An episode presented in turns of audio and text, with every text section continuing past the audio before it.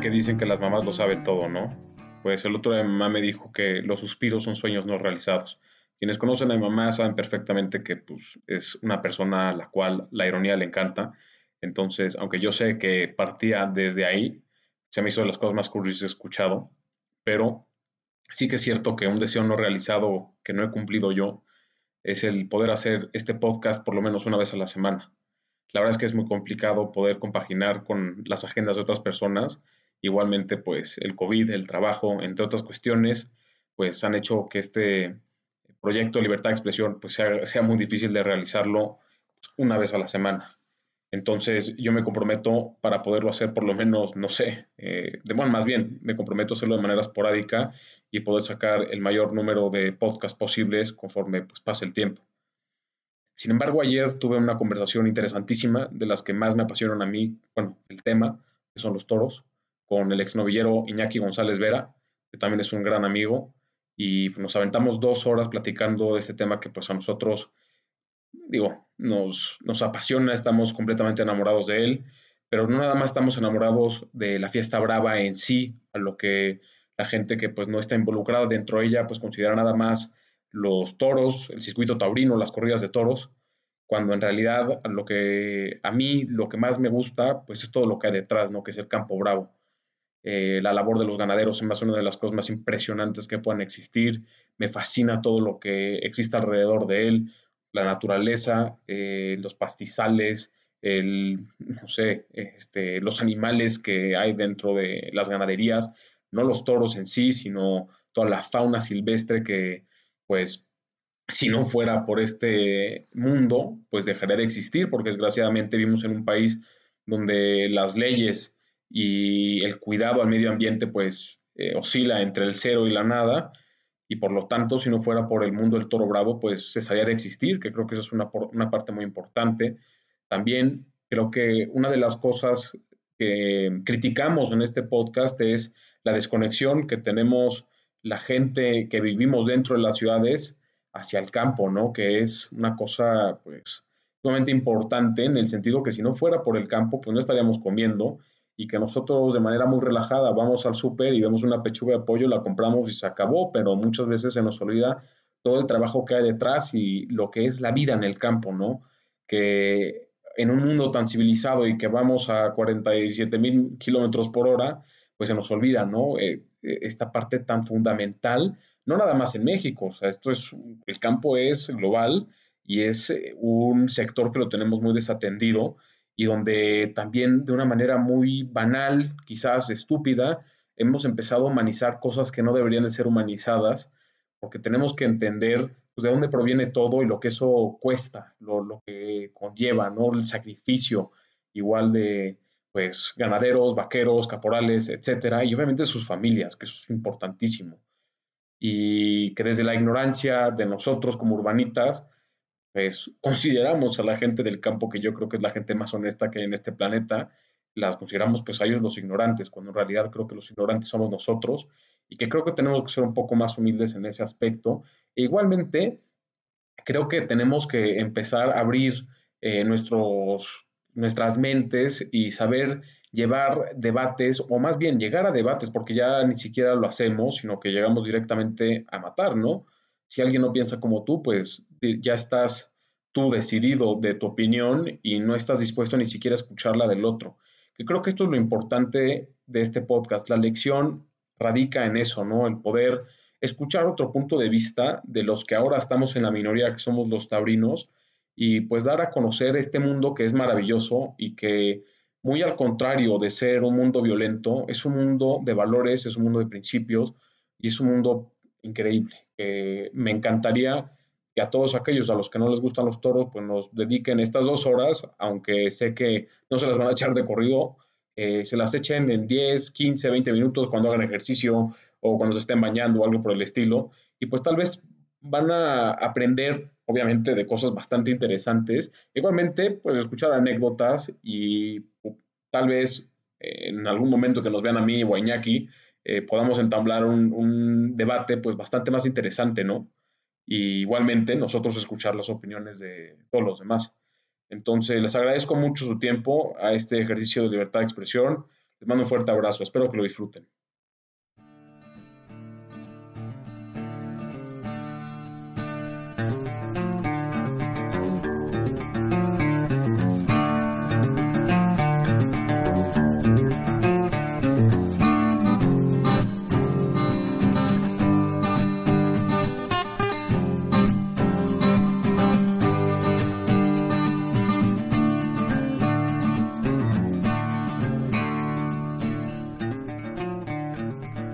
Iñaki. aparte de tener porte de vasco y una cara labrada por Los Ángeles, ¿cómo estás? Muy bien, ¿y tú? Muchas gracias. Bastante bien, mano. Pues aquí esperándote después de tu venida desde la Santa Benito Juárez hasta acá. sí, un buen, un trayecto interesante. Oye, ¿qué estás haciendo en Querétaro, eh? En Querétaro ahorita nada más estoy en las vacaciones de la escuela, o sea, entonces me fui ahí, que soy originario de ahí, entonces me fui con mi mamá a pasarla ahí tranquilo y convivir con ella.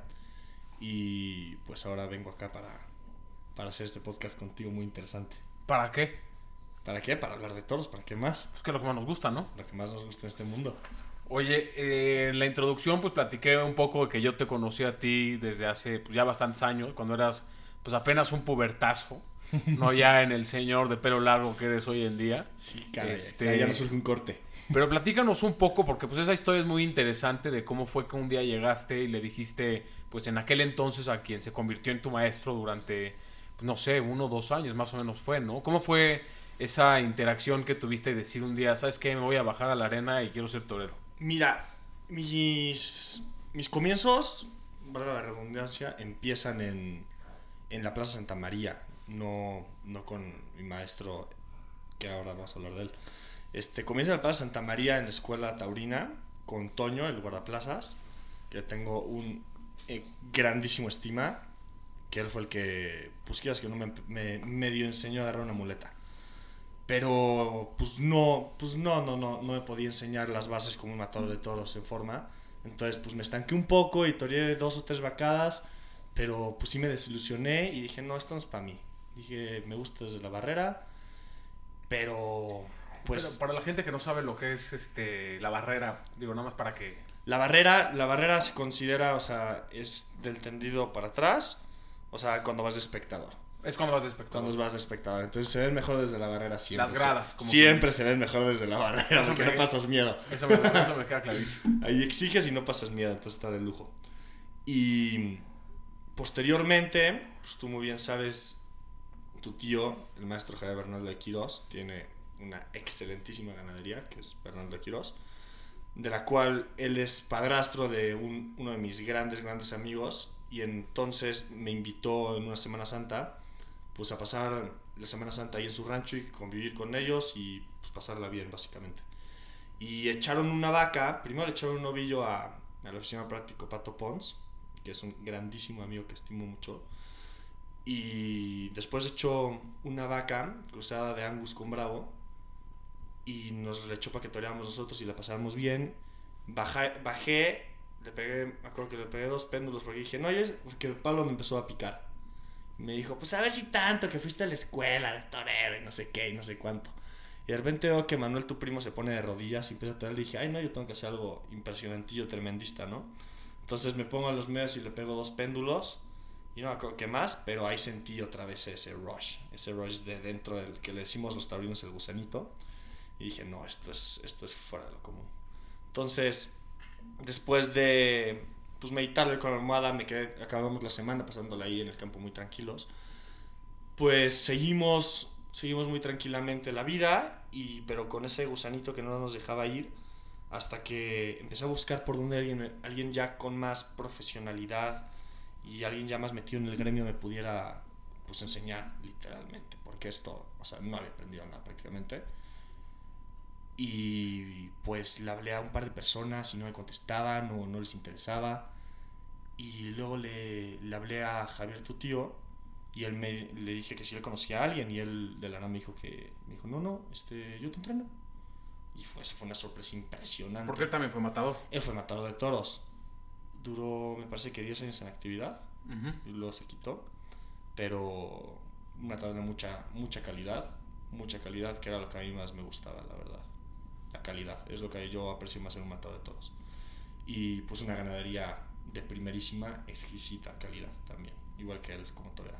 Entonces, pues me dice que él me entrena, él prácticamente me enseñó a agarrar la muleta de verdad, como el recorrido de un muletazo, o sea, él me enseñó a torear.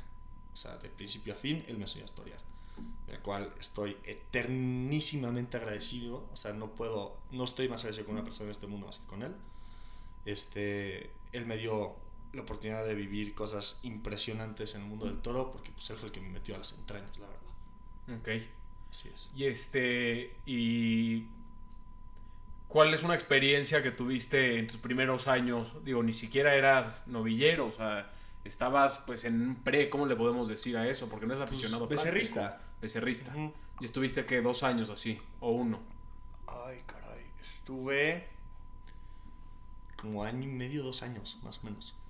De becerrista, pero fue, era algo muy chistoso porque al principio pues, me entrenaba con él y todo y pues hacía como las cosas que él me decía de que pues sal a correr y, y, y entrena y no sé qué, pero pues luego medio te dejabas porque no, no entendías muy bien qué era lo que implicaba, decías, pues sí, pero pues historiar, o sea, como que no, no, no concebías la importancia y, y lo, lo riguroso que es el entrenamiento de un torero. Sí, porque me imagino que, bueno, tú como puberto que estabas, pues decías, a ver, no pasa nada, Claro. yo toreo, pero igual voy a salir de fiesta todos los días. y- Exactamente. Y, y pues yo, yo sabía desde, desde la escuela taurina de la Santa María que, que no se podía tomar. O sea, en tus primeros años no debías estar muy centrado, no debías echar tanto relajo.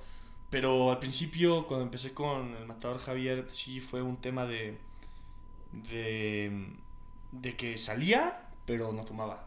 Y me colgaba la medalla del, no, no, no tomo porque quiero ser torero.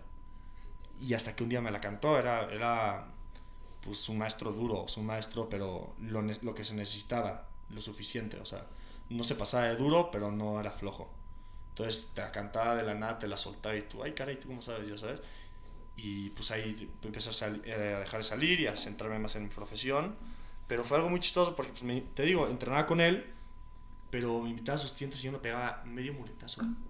No pegaba medio y me pegaban unas palizas las vacas y decía, puta, ¿y ¿esto cómo es? Veo al matador Fermín Rivera con la vaca sencillísimo de la vida, poderle más fácil no se puede, salgo yo y la vaca no ve nada más que persona. O sea, ¿qué es esto? Y como que me frustraba y no encontrábamos el hilito y pues sí era algo frustrante hasta que poco a poco pues fui agarrando más técnica, más conocimiento, el estar más cómodo delante de la cara del animal, pues es lo que te deja el ser constante en el campo. Que eso me lo inculcó mucho el maestro Javier, o sea, el, el campo es lo que hace un torero, figura del toreo.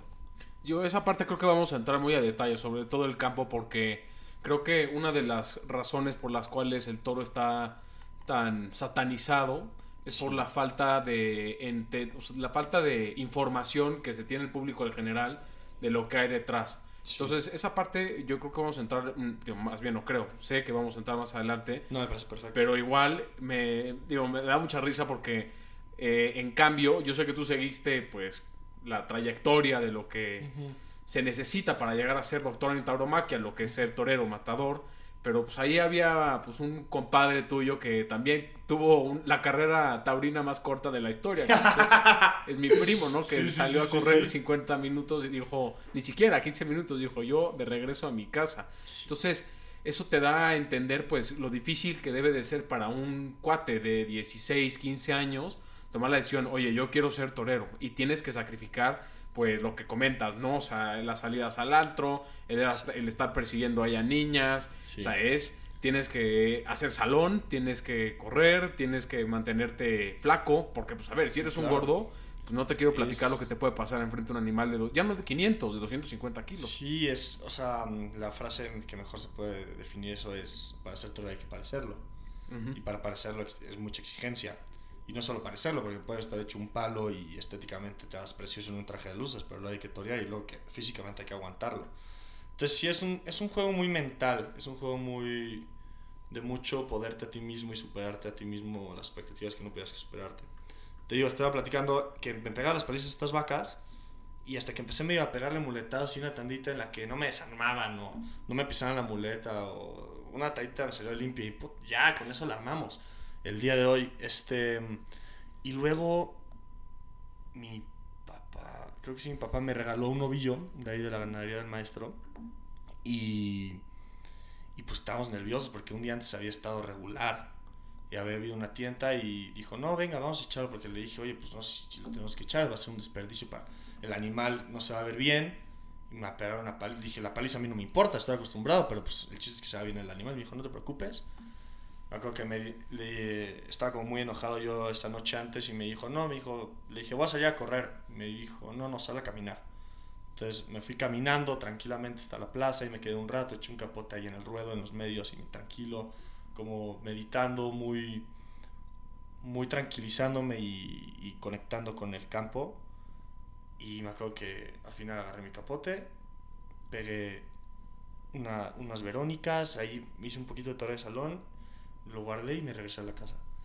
Y al día siguiente pegué, o sea, un salto importantísimo en mi carrera, o sea, todos decían que, o sea, yo antes de salir me fui a platicar con el picador y estamos ahí platicando, taurineando, y todos le decían al picador, ¿qué le dijiste ahorita antes de salir? O sea, este, este es otro Iñaki, es, es otro torero totalmente, o sea, tenía, ya tenía, ya tenía una presencia más de las distancias, de la colocación, una confianza hacia el toro, pero es lo que yo creo que ahí es donde sacas la casta de, de querer ser torero, el decir, estuve de la fregada un día antes con vacas de, ¿qué quiere? 150 kilos, o sea, y me acaban de echar un novillo de 250, 270 kilos.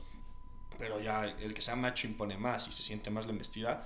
Por esas ganas de decir, a mí no me pueden, es lo que hizo que, que pudiera pegar ese salto. Y después de ese salto se vino como ya el progreso real en mi, en mi tauromaquia y en mi técnica. Porque previo a eso fue, era muy duro, era, no, no sentía avance, no sentía avance. Y hasta ese novillo fue cuando sentí el, el progreso así fuerte, fuerte y dije, uff, aquí se caminó pues es un poquito lo que dice, ¿no? La carga hacia el burro. O sea, quizás en ese entonces, o sea, tú ves las vaquillas, pues era algo que ya lo veías un poco mundano, obviamente con el respeto que merecen, pero pues cuando te enfrentas pues, al rey de la fiesta, que es un novillo, en su manera, o sea, un toro, pero en su expresión más chica, pues entonces ahí es cuando dices, o, o, doy el gatazo o no. Tal cual, o sea, fue, sí fue un, fue un tema, yo como defino mucho la tauromaquia es, y el torero es mucho amor propio. O sea, no hay manera humana ni coherente en la que una persona podría hacer esto más que amor propio y amor por el animal. Y amor o sea, por el animal. No, no, pero por supuesto, o sea, es, eso, eso va sin decirlo. O sea, esta fiesta existe por el amor al animal, no por el ego del torero. Completamente, qué bien lo dijiste. El torero existe para el animal. Eh, no al revés. No al revés. Totalmente. Entonces, para que haya un hombre capaz de poder rendir ese homenaje a este animal, necesita estar un poquito loco y un poquito loco por su amor propio. Entonces, eso es lo que te da el... Uf, este toro me está, me está viendo y este toro ya le hizo tres cosas y quiso agarrar a mi banderillero y ya me hizo, se me quedó aquí en los tobillos, pero yo le puedo más porque, porque es esto, de esto se trata y a mí no me va a poder este, no me va a poder y ahí está el amor propio. Oye, y ese amor propio y esa locura igual, pues te llevaron a la madre patria, ¿no? Te llevaron a España. Sí, fíjate que mi camino fue, fue más o menos un año y medio con de becerrista, pues de nada, o sea, de torear en el campo de becerras. Sí. Y uno dos novillos, o sea, lo que ahí me echara el maestro, y pues con tentados que conseguía, poco a poco, pues, o sea, toda mi carrera existe gracias a esa casa, a la casa de Bernardo de Quiroz, o sea, no hay, no hay duda alguna. O sea, gracias a él yo conocí matadores de toros que iban a tentar ahí, y logré amistades con ellos y a base de eso pude ir al campo con ellos y diferente tipo de cosas que me hizo, o sea, al final de, de mi carrera hice más de 100 tentaderos.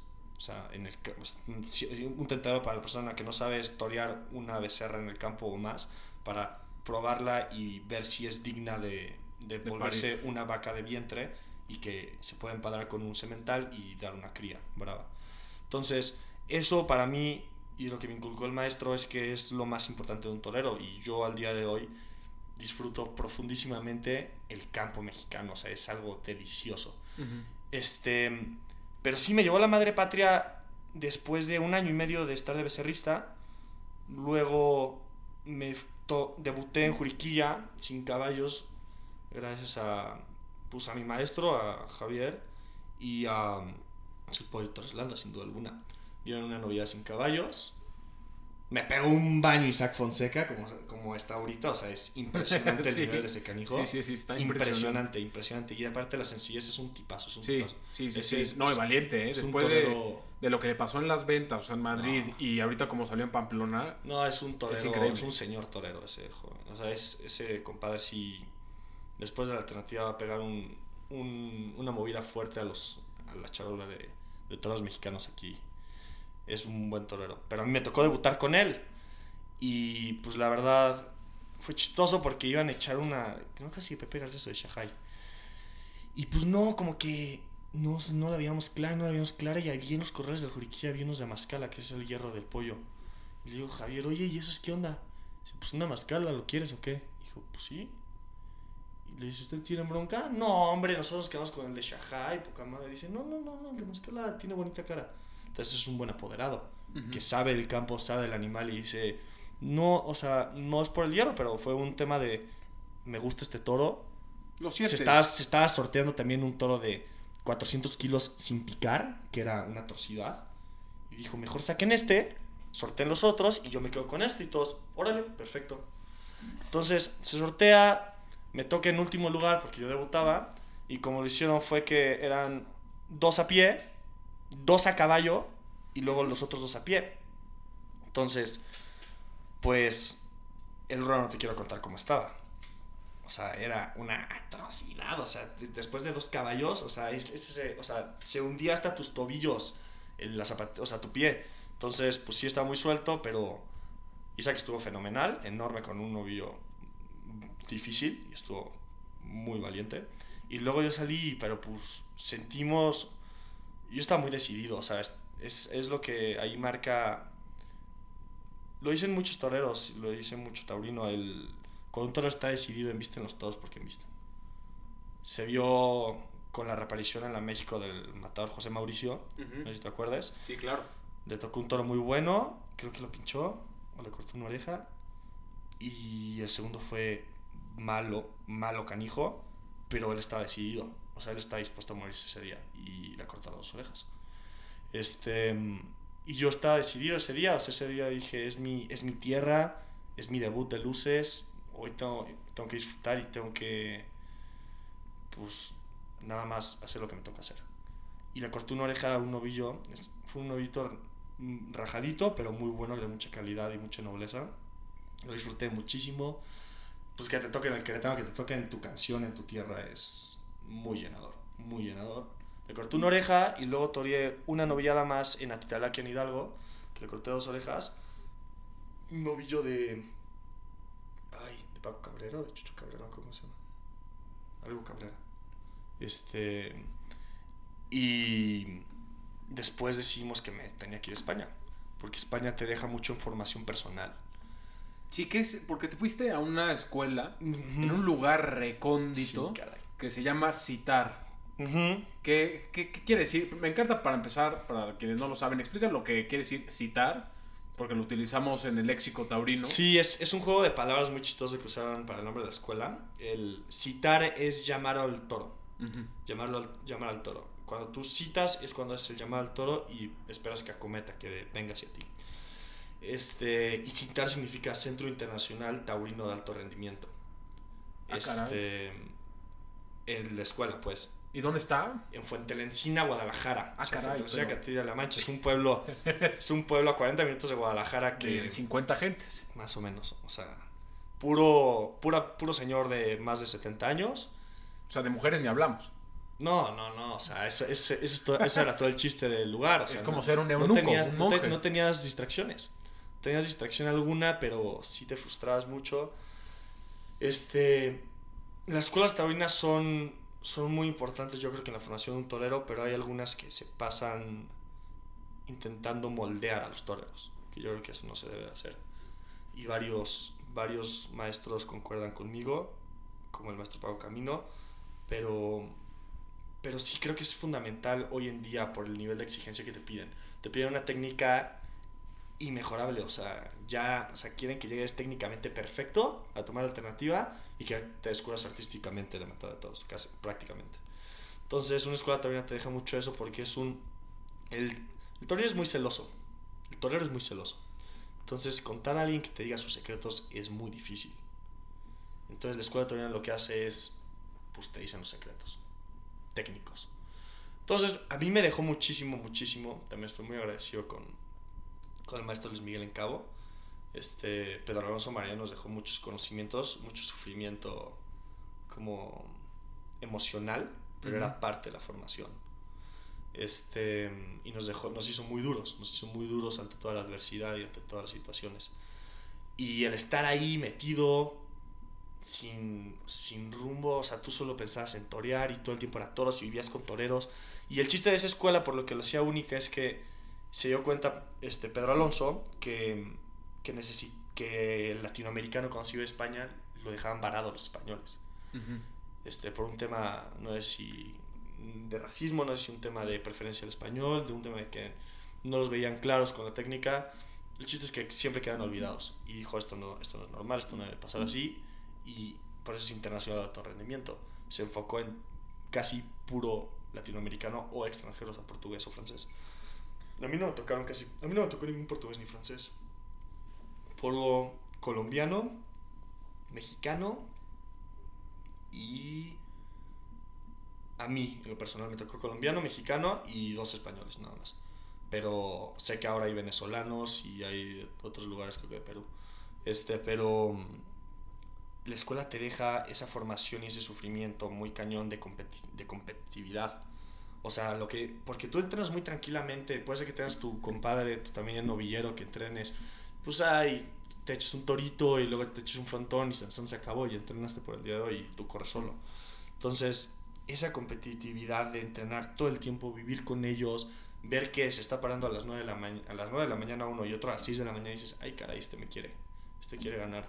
Este o o que ellos están echándose dos toros, o que ellos están tirando a matar más rotundamente que tú en el carretón, dices, pues no, o sea, tengo que apretar, tengo que apretar, tengo que apretar.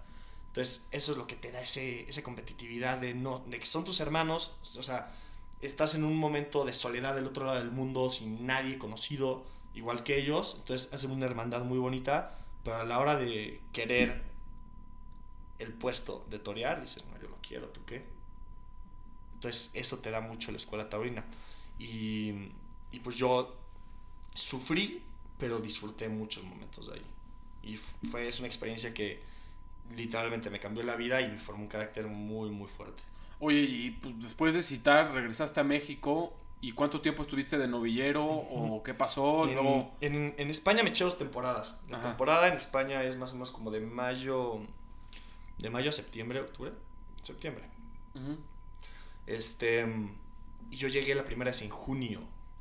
Entonces, pues ya estaba todo, ya la gente se lo había ganado, ya mis compañeros habían ganado sus sitios. Entonces yo tenía nada más tres clases prácticas. Me quitaron una porque anduve flojo en una, eso es lo otro que tenía, ¿sabes? O sea, te tenías que apretar porque decía, no estuviste bien en esta, te acuerdas hasta que ya estás denunciado, no me importa, bye, porque está mejor y tú no te lo quieres ganar. Entonces sí fue un fregadazo de, ay caray, esto no, no está en bandeja de plata, me lo tengo que ganar. Entonces empecé, toreé la primera en el pueblo, en Encina, corté una oreja. Luego toreé en un lugar que se llama.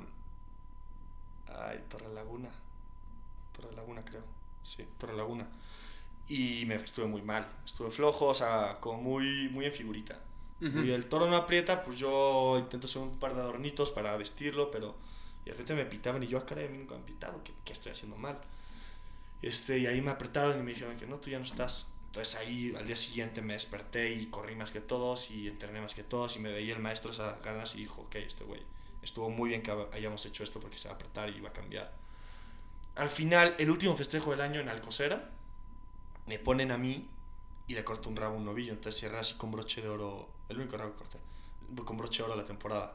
Y luego me vengo, me estoy allá y me vengo en diciembre a México, pasar navidades y a un par de cosas toreé un novillo en casa de Nicolás González, este Arestegui, y extraordinario. O sea, ahorita lo están padreando. No pega, pero o sea, lo indultamos porque era extraordinario. Estaba muy flacote, pero tenía un ritmo, una clase, una competitividad. No, no, impresionante, impresionante.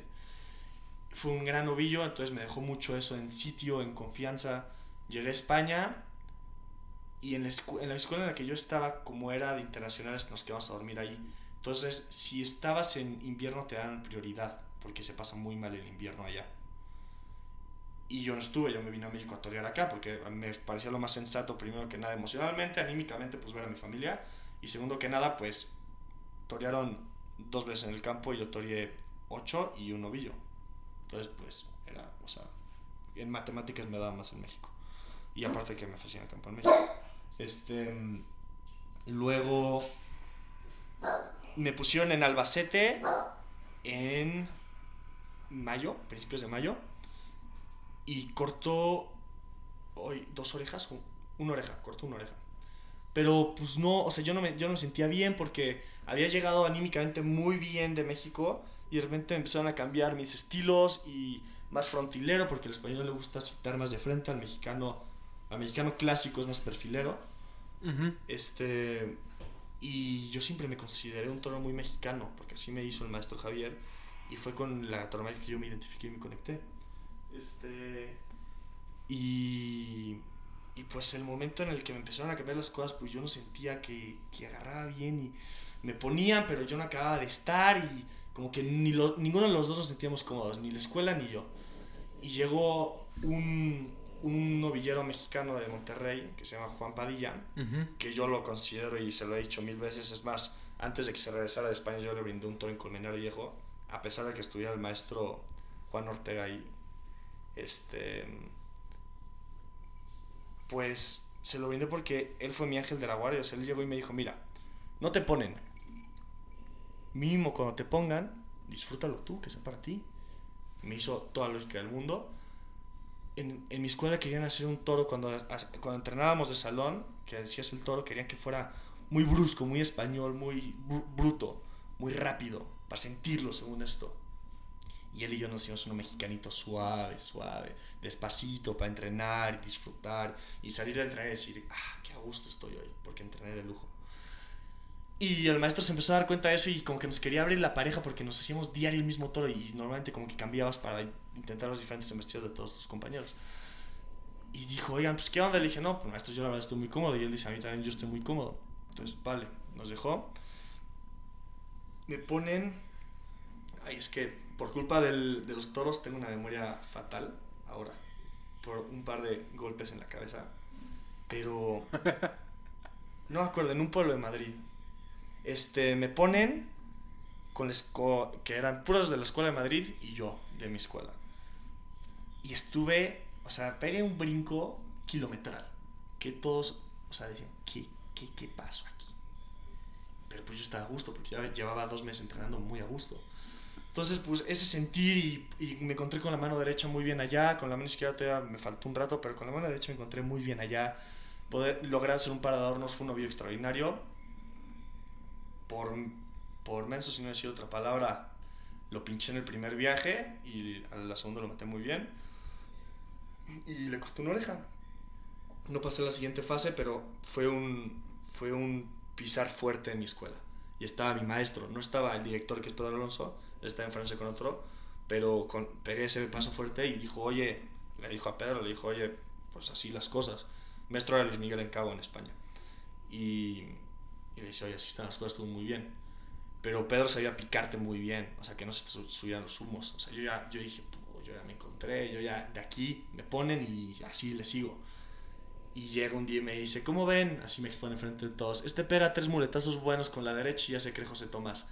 Y a mí me picó porque dije, oye, espérate, güey, o sea, de verdad, ya, ya me estoy encontrando aquí, me vienes a bajar otra vez de que mi confianza pero al contrario, me picó más y me puso. Mi escuela hacía un certamen que se llama Guadalajara Busca Torero, que era en pueblos de, en pueblos de Guadalajara y de Castilla-La Mancha. Se toreaba de clases prácticas y al final una novedad televisada, era la final. Es como eliminatorias, luego dos semifinales y luego una final televisada pues, en Castilla-La Mancha TV, pero lo puedes ver internacionalmente en línea. Entonces, y esa era la novedad de luces. Entonces me ponen la primera en, un, en Maranchón, hizo un vendaval, no pasó nada con nadie, los novios no jalaron, estuvo muy malo el día. Y después mm, voy a este pueblo en Madrid, me va extraordinariamente bien, y me pica Pedro y me ponen Nillana en el mismo, en el mismo certamen ese. Entonces estoy en Illana, que es un pueblo que, te lo juro, no, la plaza no es más grande que esta sala. Es miniatura, es la plaza del pueblo y la cierran con unos barrotes y entonces la gente puede tocar al toro y a medio viaje y se te va el toro y es un relajo. Pero yo estaba decidido y me echaron un es- astifino, astifino, astifino. O sea, no se le acaba de ver la punta del pitón. Y me, vale, me valió gorro. O sea, yo dije, yo Y aquí... espérate, güey, ahorita dijiste pitón, nuevamente vamos a Ah, recapitular, ja, brother, ja, porque ja, aquí hay gente mal pensada. Para, para el, no, el no ilustrado taurinamente o no letrado taurinamente, el pitón es el cuerno. Es lo que consideramos el cuerno, pero para no decirle, o sea, como, pues los, como las doctrinas taurinas se le dice pitón. al- Sí, no, las puntas del Las cuerno, puntas ¿no? del Por así, para, para dejarlo más en claro. Exactamente. Y entonces, Entonces, yo nunca fui, yo te digo, yo mi tauromaquia siempre fue basada, es más, en un video del maestro, el rey David, el David Silvati, que decía que torear era una necesidad de vivir una circunstancia y ese video tenía una parte, ese es muy famoso, tenía una parte previa que era sus tres etapas, sus tres como doctrinas del toreo y de su concepto y las mías eran el temple, la clase y, y las, pues, la sensibilidad y el conectar, ¿sabes? Entonces siempre fue mucho eso, el temple y la clase fueron muy importantes para mí. Y el, el- para el temple, la clase y la estética eran mis tres, Ujú. mis tres los míos. Entonces, yo a mí no me gustaba nunca pegar rodillazos, a mí no me gustaban nunca esos desplantes, Sí. como, ya sabes te entiendo. Más tremendistas, son conceptos, el mío no era, pero eso gustaba mucho en el pueblo y gustaba mucho en mi escuela y en España y que se veían como tus ganas de querer ser torero y matar de toro, entonces dije, pues ahí les voy. Entonces, pegué rodillazos, o sea, creo que no estoy de rodillas ni tanto en la iglesia, o sea, impresionante. Lo recibo de rodillas, le pego un kit al otro de rodillas, recibo a mi toro, a mi novillo con la muleta de rodillas, ya sabes, o sea, todo muy como queriendo y queriendo y queriendo, y lo cuajé, la verdad lo cuajé, le metí la espada muy bien, y, y pues ahí sí salió, salí en hombros, le corté dos orejas, y saliendo ahí Pedro fue la primera vez que me dijo, me dijo, oye, estuviste hecho un tío. Y las palabras pesaban porque era canijo él. Entonces pasé a la semifinal en pareja, que ya era novillada, en pareja una, un placita también en miniatura. Esa plaza es muy, esa, esa novilla fue muy chistosa. Porque, para los que no saben, si al toro se le pegan dos puyazos, el toro que va antes que el tuyo, tú le puedes salir a hacer un quite. Un quite es una suerte de capote. Entonces es como para calentar y para agarrar ambiente ya con la gente que se meta contigo. Te sirve mucho y también pues te sirve mucho para ya como quitarte esa espinita y el nervio de "Ah, ahorita que se mi toro. No, no, pues te sabes al del otro y ya. Como si la riegas pues es el del otro, no es el tuyo, no pasa nada. Y si sí, pues ya levantas. Entonces salgo, le intento hacer un quite al de mi alternante, Rubén Núñez, uno de Guadalajara, de México. Y de hecho era mi roomie. Entonces era como un pique ahí muy chistoso. Entonces, le intento hacer el quite, me pego una voltereta del toro y me, y me caigo, o sea, caigo al piso con el capote a dos metros de mí. El toro hace por mí y hace por mi pierna. Pero por obra de Dios no entró el pitón a mi pierna, pero yo lo veía, yo veía la hazaña y, el, y, la bravura del toro en los ojos y en su mirada de cómo me quería atravesar. Pero por obra del destino no, no me metió el pitón. Pero yo sentía ahí, le echaban capotes y no, y seguía, seguía, seguía hasta que se fue. Me lo logran quitar, me paro y no podía caminar. O sea, no podía caminar, no podía apoyar y yo, ¿qué voy a hacer? Me quedan dos novillos. No he toreado uno yo. Entonces, pues ahí es donde entra el amor propio y, y ese, ese corazón torero que le llaman de, de pues, poder hacerlo sobrehumano. Ujú. Entonces, pues a base de no poder, pues no poder irte, pues te quedas quieto. Y entonces, te quedas quieto, pues este está bien con su primer novillo, sale el mío, me toca un lotazo, fueron buenísimos los dos, estuve muy bien con los dos, le puedo haber cortado las cuatro orejas, pero al primero lo pinché, por menso, la verdad, o sea, por no entrar decidido, no entré decidido, o sea, después de haberlo toreado como a mi gusto y disfrutado y todo, de la espada me tiré a matar así muy flojito y lo pinché y me grita mi maestro de que, "Güey, ¿qué pasó? Ya sabes. Entonces ya me tiro a matar más seguro, le corto una oreja.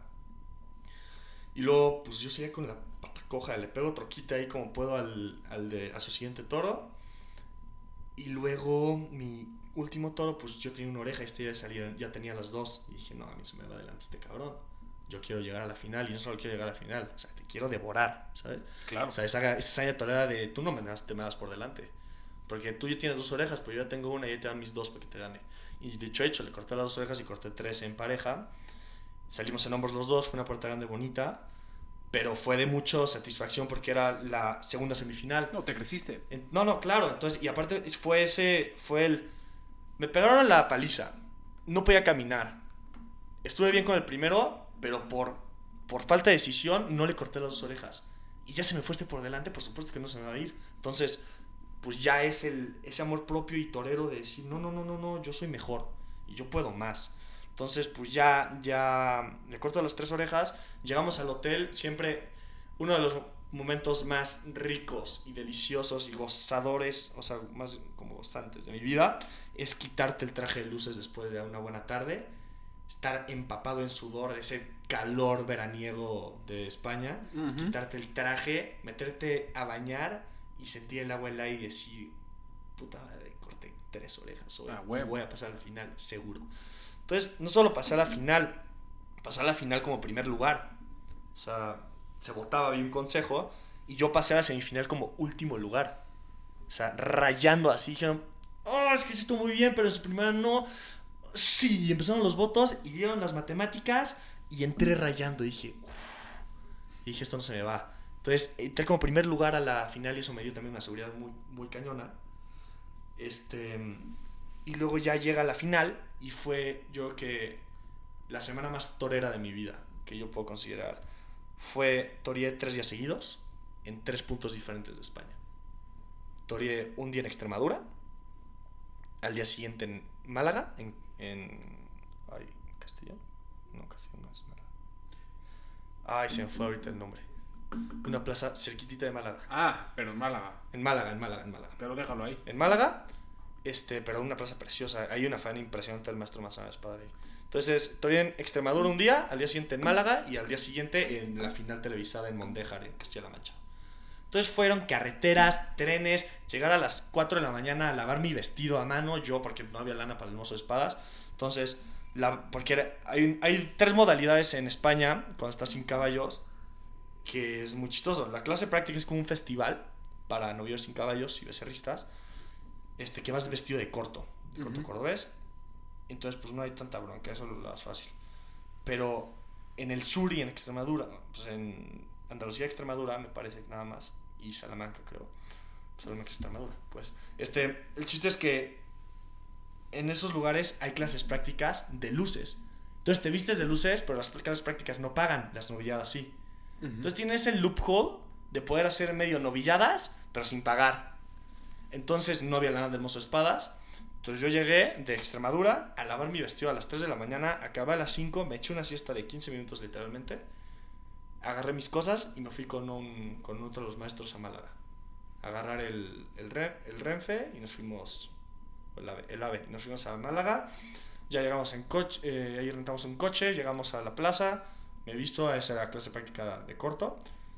El director del líder era el maestro Manuel Escribano, que fue un señor, un tío. Este, al en Extremadura le corté una oreja, en Málaga le corté una oreja también. Y pues ahí dormimos y regresa y nos fuimos en tren directo a Mondejar. Pasaron por nosotros a la estación y llegamos a Mondejar, me cambié rápido y llegamos a la plaza. Entonces, pues fue una satisfacción impresionante de decir, esto es como, como ver un figura del toreo Ajá. de no parar, no parar y torear y torear y decías, es desgastante, pero qué, cómo te llena el corazón, ¿no? El Mondejar, el primero, mi primer novillo, también era una decisión pura, o sea, yo estaba seguro, porque aparte me picaron y me dijeron un, tú no tienes que ganar, ¿eh? Dije, ¿qué? Porque había uno de la escuela de Albacete que se llama Alejandro Iniesta, muy buen torero, mucha clase, mucha calidad. Rubén Núñez, que era el, mi roomie, el de mi escuela, y yo. Y me dijeron, tú no tienes que ganar, ¿eh? no tienes obligación. Y les dije, discúlpame, güey. Como que yo no tengo que ganar, yo voy a ganar. Pero no, no, no, pero no nos vamos a enojar contigo, ni va a haber como consecuencias si tú no ganas. Dije, va perfecto. Dije, ahí les voy, cabrones. Entonces, fue un golpe al ego que dije, con más razón, me la tengo que jugar. Entonces, sábado le pongo un quite al, al de Rubén, también me tocó. Y pues ahí normal, como para soltar. Mi primero era un novillo muy, fue muy bueno, estaba tuerto, porque ciego pues, al taurinamiento hablando. Este, pero fue muy noble y lo, lo entendí muy bien, le tapé muy bien la cara, nunca, o sea, nunca hizo ningunas, ningunos pues extraños de burriciego. Entonces, pues lo, lo logré todavía muy bien. Y por querer atascarme al final y pegar manoletinas de rodillas para levantar eso y explotarlo, se me fue la segunda oreja. O sea, se enfrió la gente, me desarmó, luego me pegó un volteretón, le pegué la manoletina ya de pie y me pegó un volteretón así de vuelta de campana, caí de, de cara. Un tema. Este. un tema, un tema. Me paro, ya como que agarro las cosas, yo ni lo sentí. Fue muy chido porque al final de, como que ya acabado el festejo triunfal, fui al hotel, agarro, no, o sea, prendía mi teléfono, lo tenía apagado siempre. Y de pronto me de que estás bien, estás bien, estás bien. Y yo de que estoy perfecto, acabo de ganar. ¿qué me hablas? Pero bueno, el chiste es que le corto una oreja a ese toro. Le corto una oreja a ese toro Ajá. y me pesa porque yo tenía las dos, qué menso estoy. Y en el sorteo me tocó de segundo, de segundo toro un, un toro de, de- del maestro Manuel Vidrié, pero era un toro de 440 kilos sin picar. Entonces, ya ra- rayando para pasar a los tres años y que se convirtiera en novillo. Ujú. Entonces era un novillo muy, o sea, un heral, supuestamente, pero era un señor. Entonces, me toca y le digo, qué bueno que me tocó, le digo a mi maestro, qué bueno, se va a jalar. Y me dijo, sí, sí va a jalar. Pero yo tenía convicción de que no quiero que me toque el grande, no, no, que me toque el grande. Estoy seguro que le puedo. Entonces, el, al final de cuentas, le corté dos orejas a ese novillo. Ya con un, empezó un vendaval fuerte, y, pero lo disfruté mucho. Le corté las dos orejas, lo maté bien. Y pues empiezan ya, que al final de la novillada, suban todos al palco, vamos a dar los premios, no sé qué. Tercer lugar, Rubén Núñez, tal, de la escuela de citar. Perfecto. Y el segundo lugar, yo, ¡ay, toma! Y de repente dice Alejandro Iniesta y yo, ¡ah, bueno! Ajá. Y ya, de primer lugar, Iñaki González, y no, no, o sea, yo me sentía el rey del mundo, no me cambiaba por José Tomás. Ajá. Porque era esto, lo había sufrido y iba contra corriente y me No, me dijeron y imagino. todo. Y era todo el cúmulo de cosas y decías, valió la pena todo este Por supuesto. sacrificio. Después de ese festejo, acaba mi temporada en, en España y me regresé a México. Me regresé a México, me fui luego a San Luis con mis maestros de México, que eran accesorio al maestro Javier Bernal de Quirós, porque, o sea, él, él fue el todo.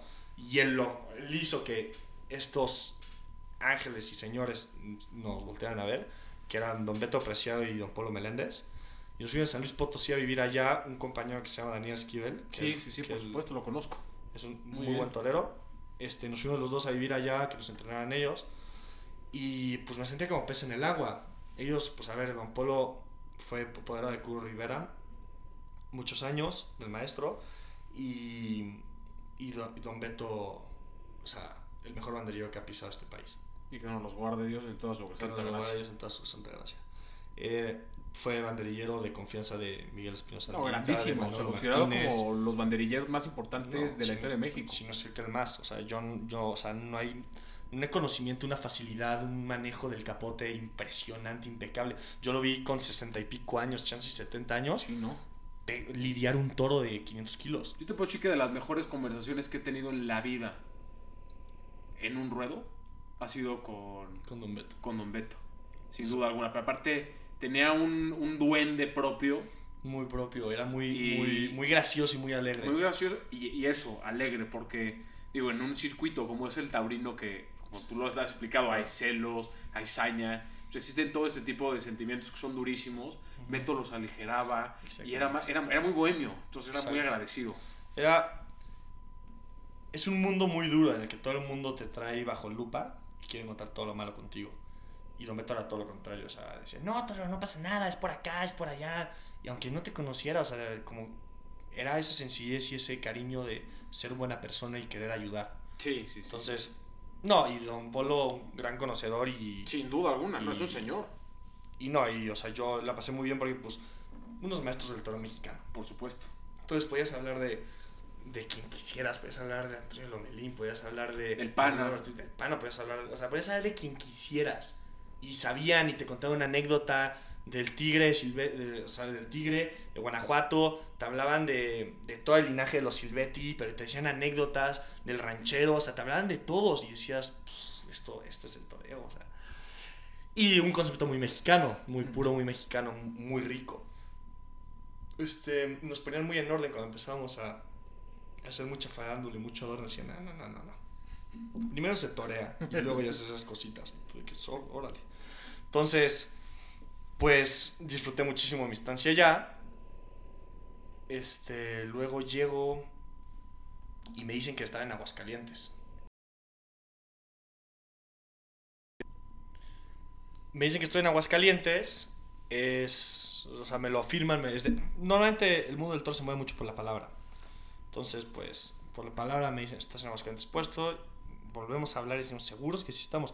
Están puestos, no sé qué. ¿Están puestos quiénes? ¿Tú y Daniel? No, no, O- yo, yo, yo, o sea, Ah, yo, tú. yo, yo, pero mi apoderado, el maestro Javier hablaba, decían, ¿están puestos de verdad, matador? Ahí está, se lo... Entonces, estamos muy seguros nosotros, salen los carteles y no aparecimos en ningún lugar. ¿Y quién está acá? Pues muchos, había muchos novilleros, pero yo no estaba. Y fue un madrazo fuerte porque pues era un... Vengo de España, de triunfar, de... Siento que estoy en el mejor momento. Me siento muy cómodo delante de la cara del toro. Era mi mejor momento para ir a Aguascalientes. Porque Aguascalientes es una feria, yo creo que para, para mi gusto, es la que más disfruto un novillero. ¿Por qué? O sea, la feria de San... de- no la feria de San Marcos. La feria de novilladas previa a la feria de San Marcos. Sí, es importante que lo aclares porque... Ujú. Es muy distinto porque es la única plaza que se llena hasta la bandera Para novilleros. para novilleras. Entonces te sientes muy torero.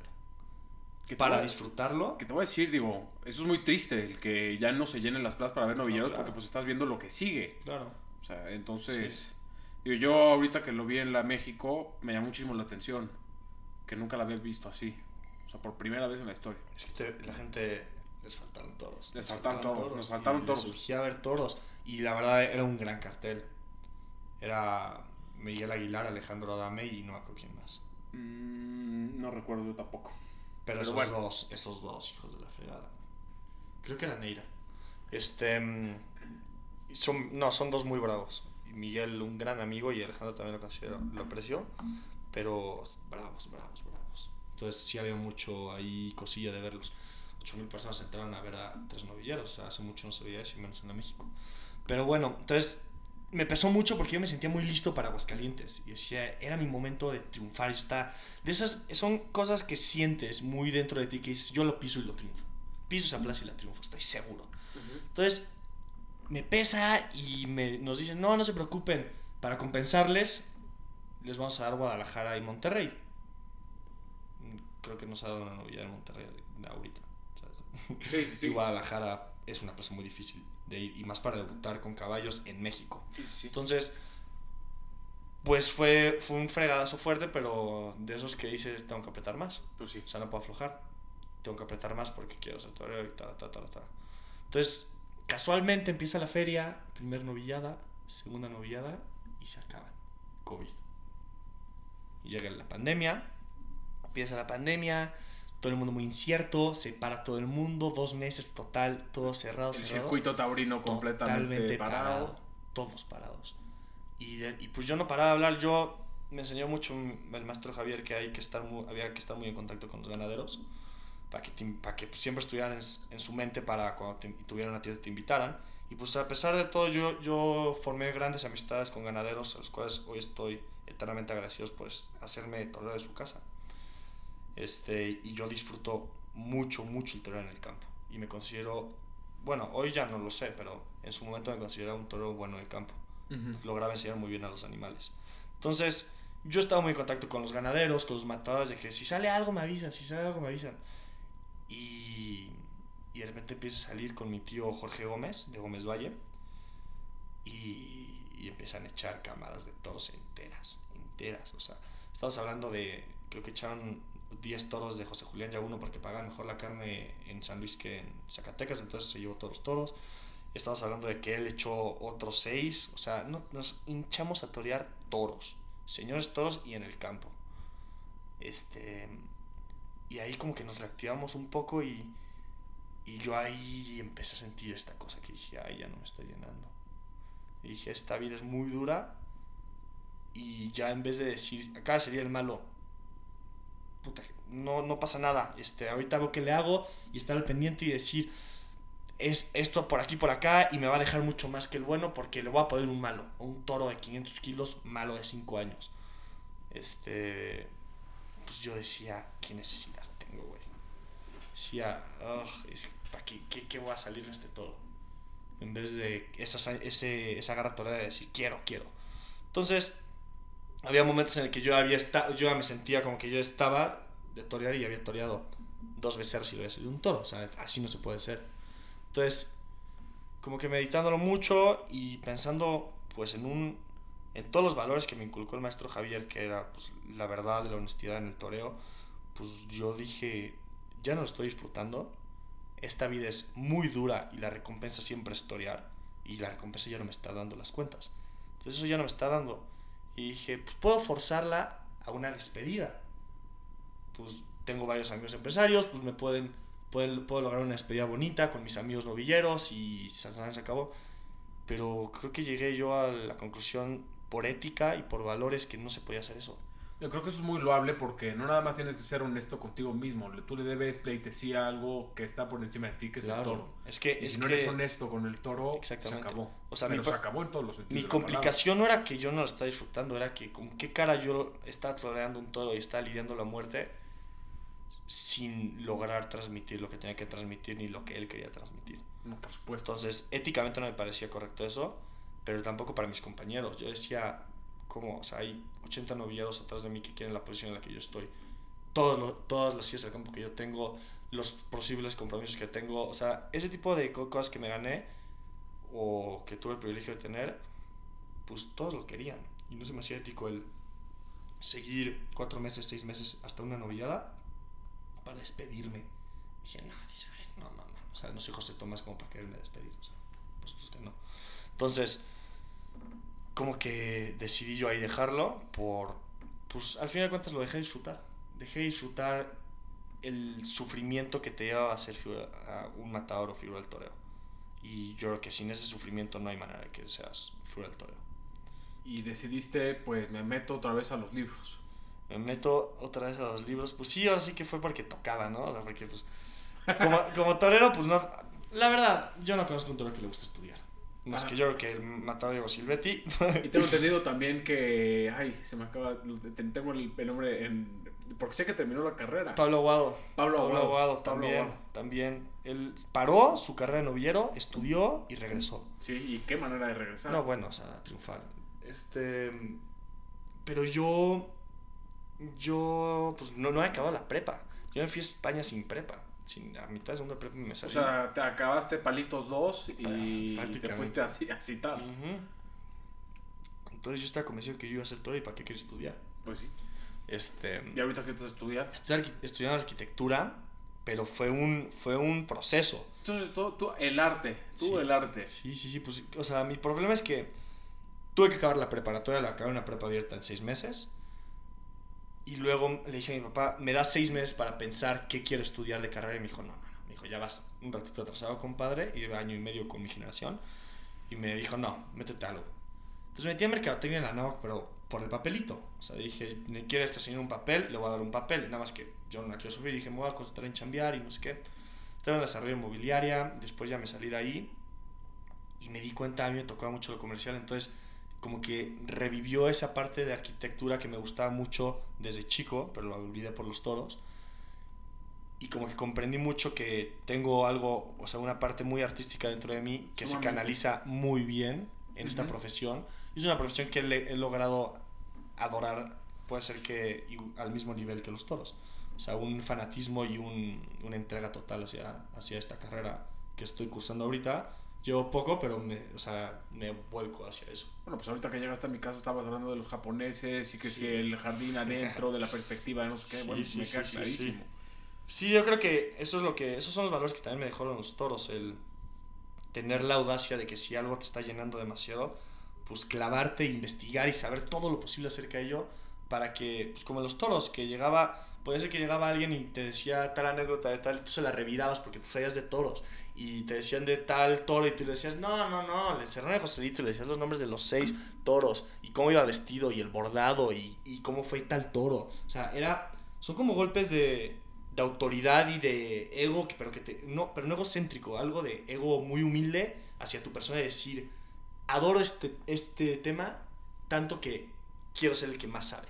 Claro. Y por mí, no por ustedes, no por impresionar a nadie, sino Por por, supuesto. mí. Entonces, como que esas ganas y ese amor propio es el mismo que me dejó para, pues, para toda la vida.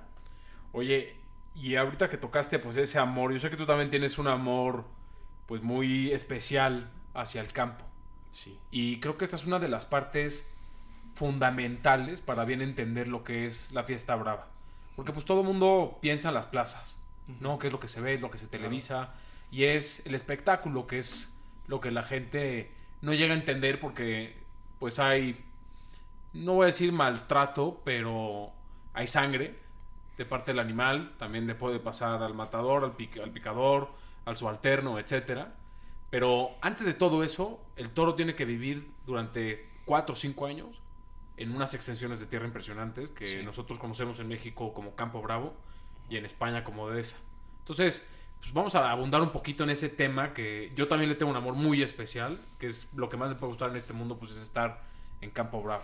Sí. Entonces, pues, platicar un poquito acerca de todo lo que hay detrás de eso, ¿no? O sea, la gente, el, el cuidado, los coyotes, que si la noche, todo eso. Este, mira. Para empezar, yo creo que. Y hablándolo justo ayer con, con una amiga. Este, como que deduje que, que para llegar y que alguien comprenda y empatice con un tema, creo que primero tienes que tocar lo sensorial, lo emocional, más bien, y luego los datos. Claro. ¿no? Entonces, si todas las de datos con el que está rehusado a escuchar, pues no los va a entrar, le va a entrar por aquí, se va a ir para allá. Eso es lo emocional que tenemos que tocar. Entonces, primero que nada, yo creo que el Campo Bravo es la cosa más hermosa que hay en este país. En este país, y me podría arriesgar a decir que cercano a este mundo. Yo no te quito, pero bueno, una sola palabra es lo que acabas de decir. Entonces, es, un, es una batalla muy importante, es muy importante porque en este... Yo luego soy muy duro con este país, lo adoro con todo mi corazón, pero yo lo llamo muchas veces este intento de país porque nos olvidamos mucho de lo que de dónde venimos. Ujú. O sea, intentamos, lo, intentamos llegar a una globalidad muy, muy cañona con el TLC, lo que quieras.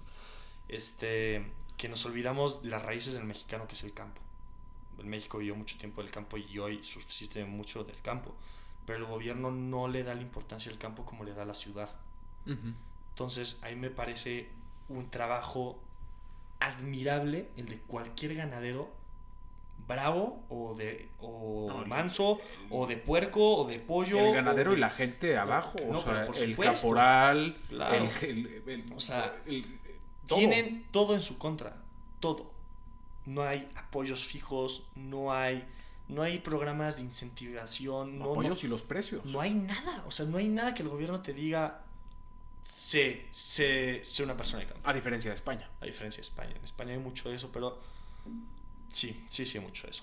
Y hay mucho apoyo en eso, pero lo que está muy fuerte aquí es... Un ganadero bravo es más. Porque el ganadero de Manso sí gana dinero. El ganadero bravo, estaba viendo, creo que hay 243 hierros afiliados en los ganaderos bravos. El ganadero de toros de Lidia.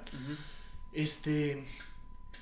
Y tengo entendido que solo tres o cuatro ganan dinero. Y ganar dinero, estoy hablando de. Tres o cuatro se van a ser muchos. Puede ser. Este. Pero estoy hablando de unos pesillos, o sea, no, no, Ujú. no monumentalmente. Lo que viene siendo el, el punto de equilibrio. O sea, lo pasaron. Tal cual. El año, Entonces, punto. No les costó. entonces, desde un tema económico, eso es algo absurdo. O sea, no, no, nadie lo hace por eso. Es por, es por amor. Por amor un animal, a una forma de vida, a lo que representa ese animal, que es la libertad, la bravura y, y esa garra de poder decir, yo puedo más a pesar de que ustedes no puedan. Y es lo mismo que intenta demostrar el torero, pero el torero le copia al toro. Y fíjate que yo también creo que ahorita tocaste, yo creo que toda la vida tiene un quid pro quo, o sea, un intercambio.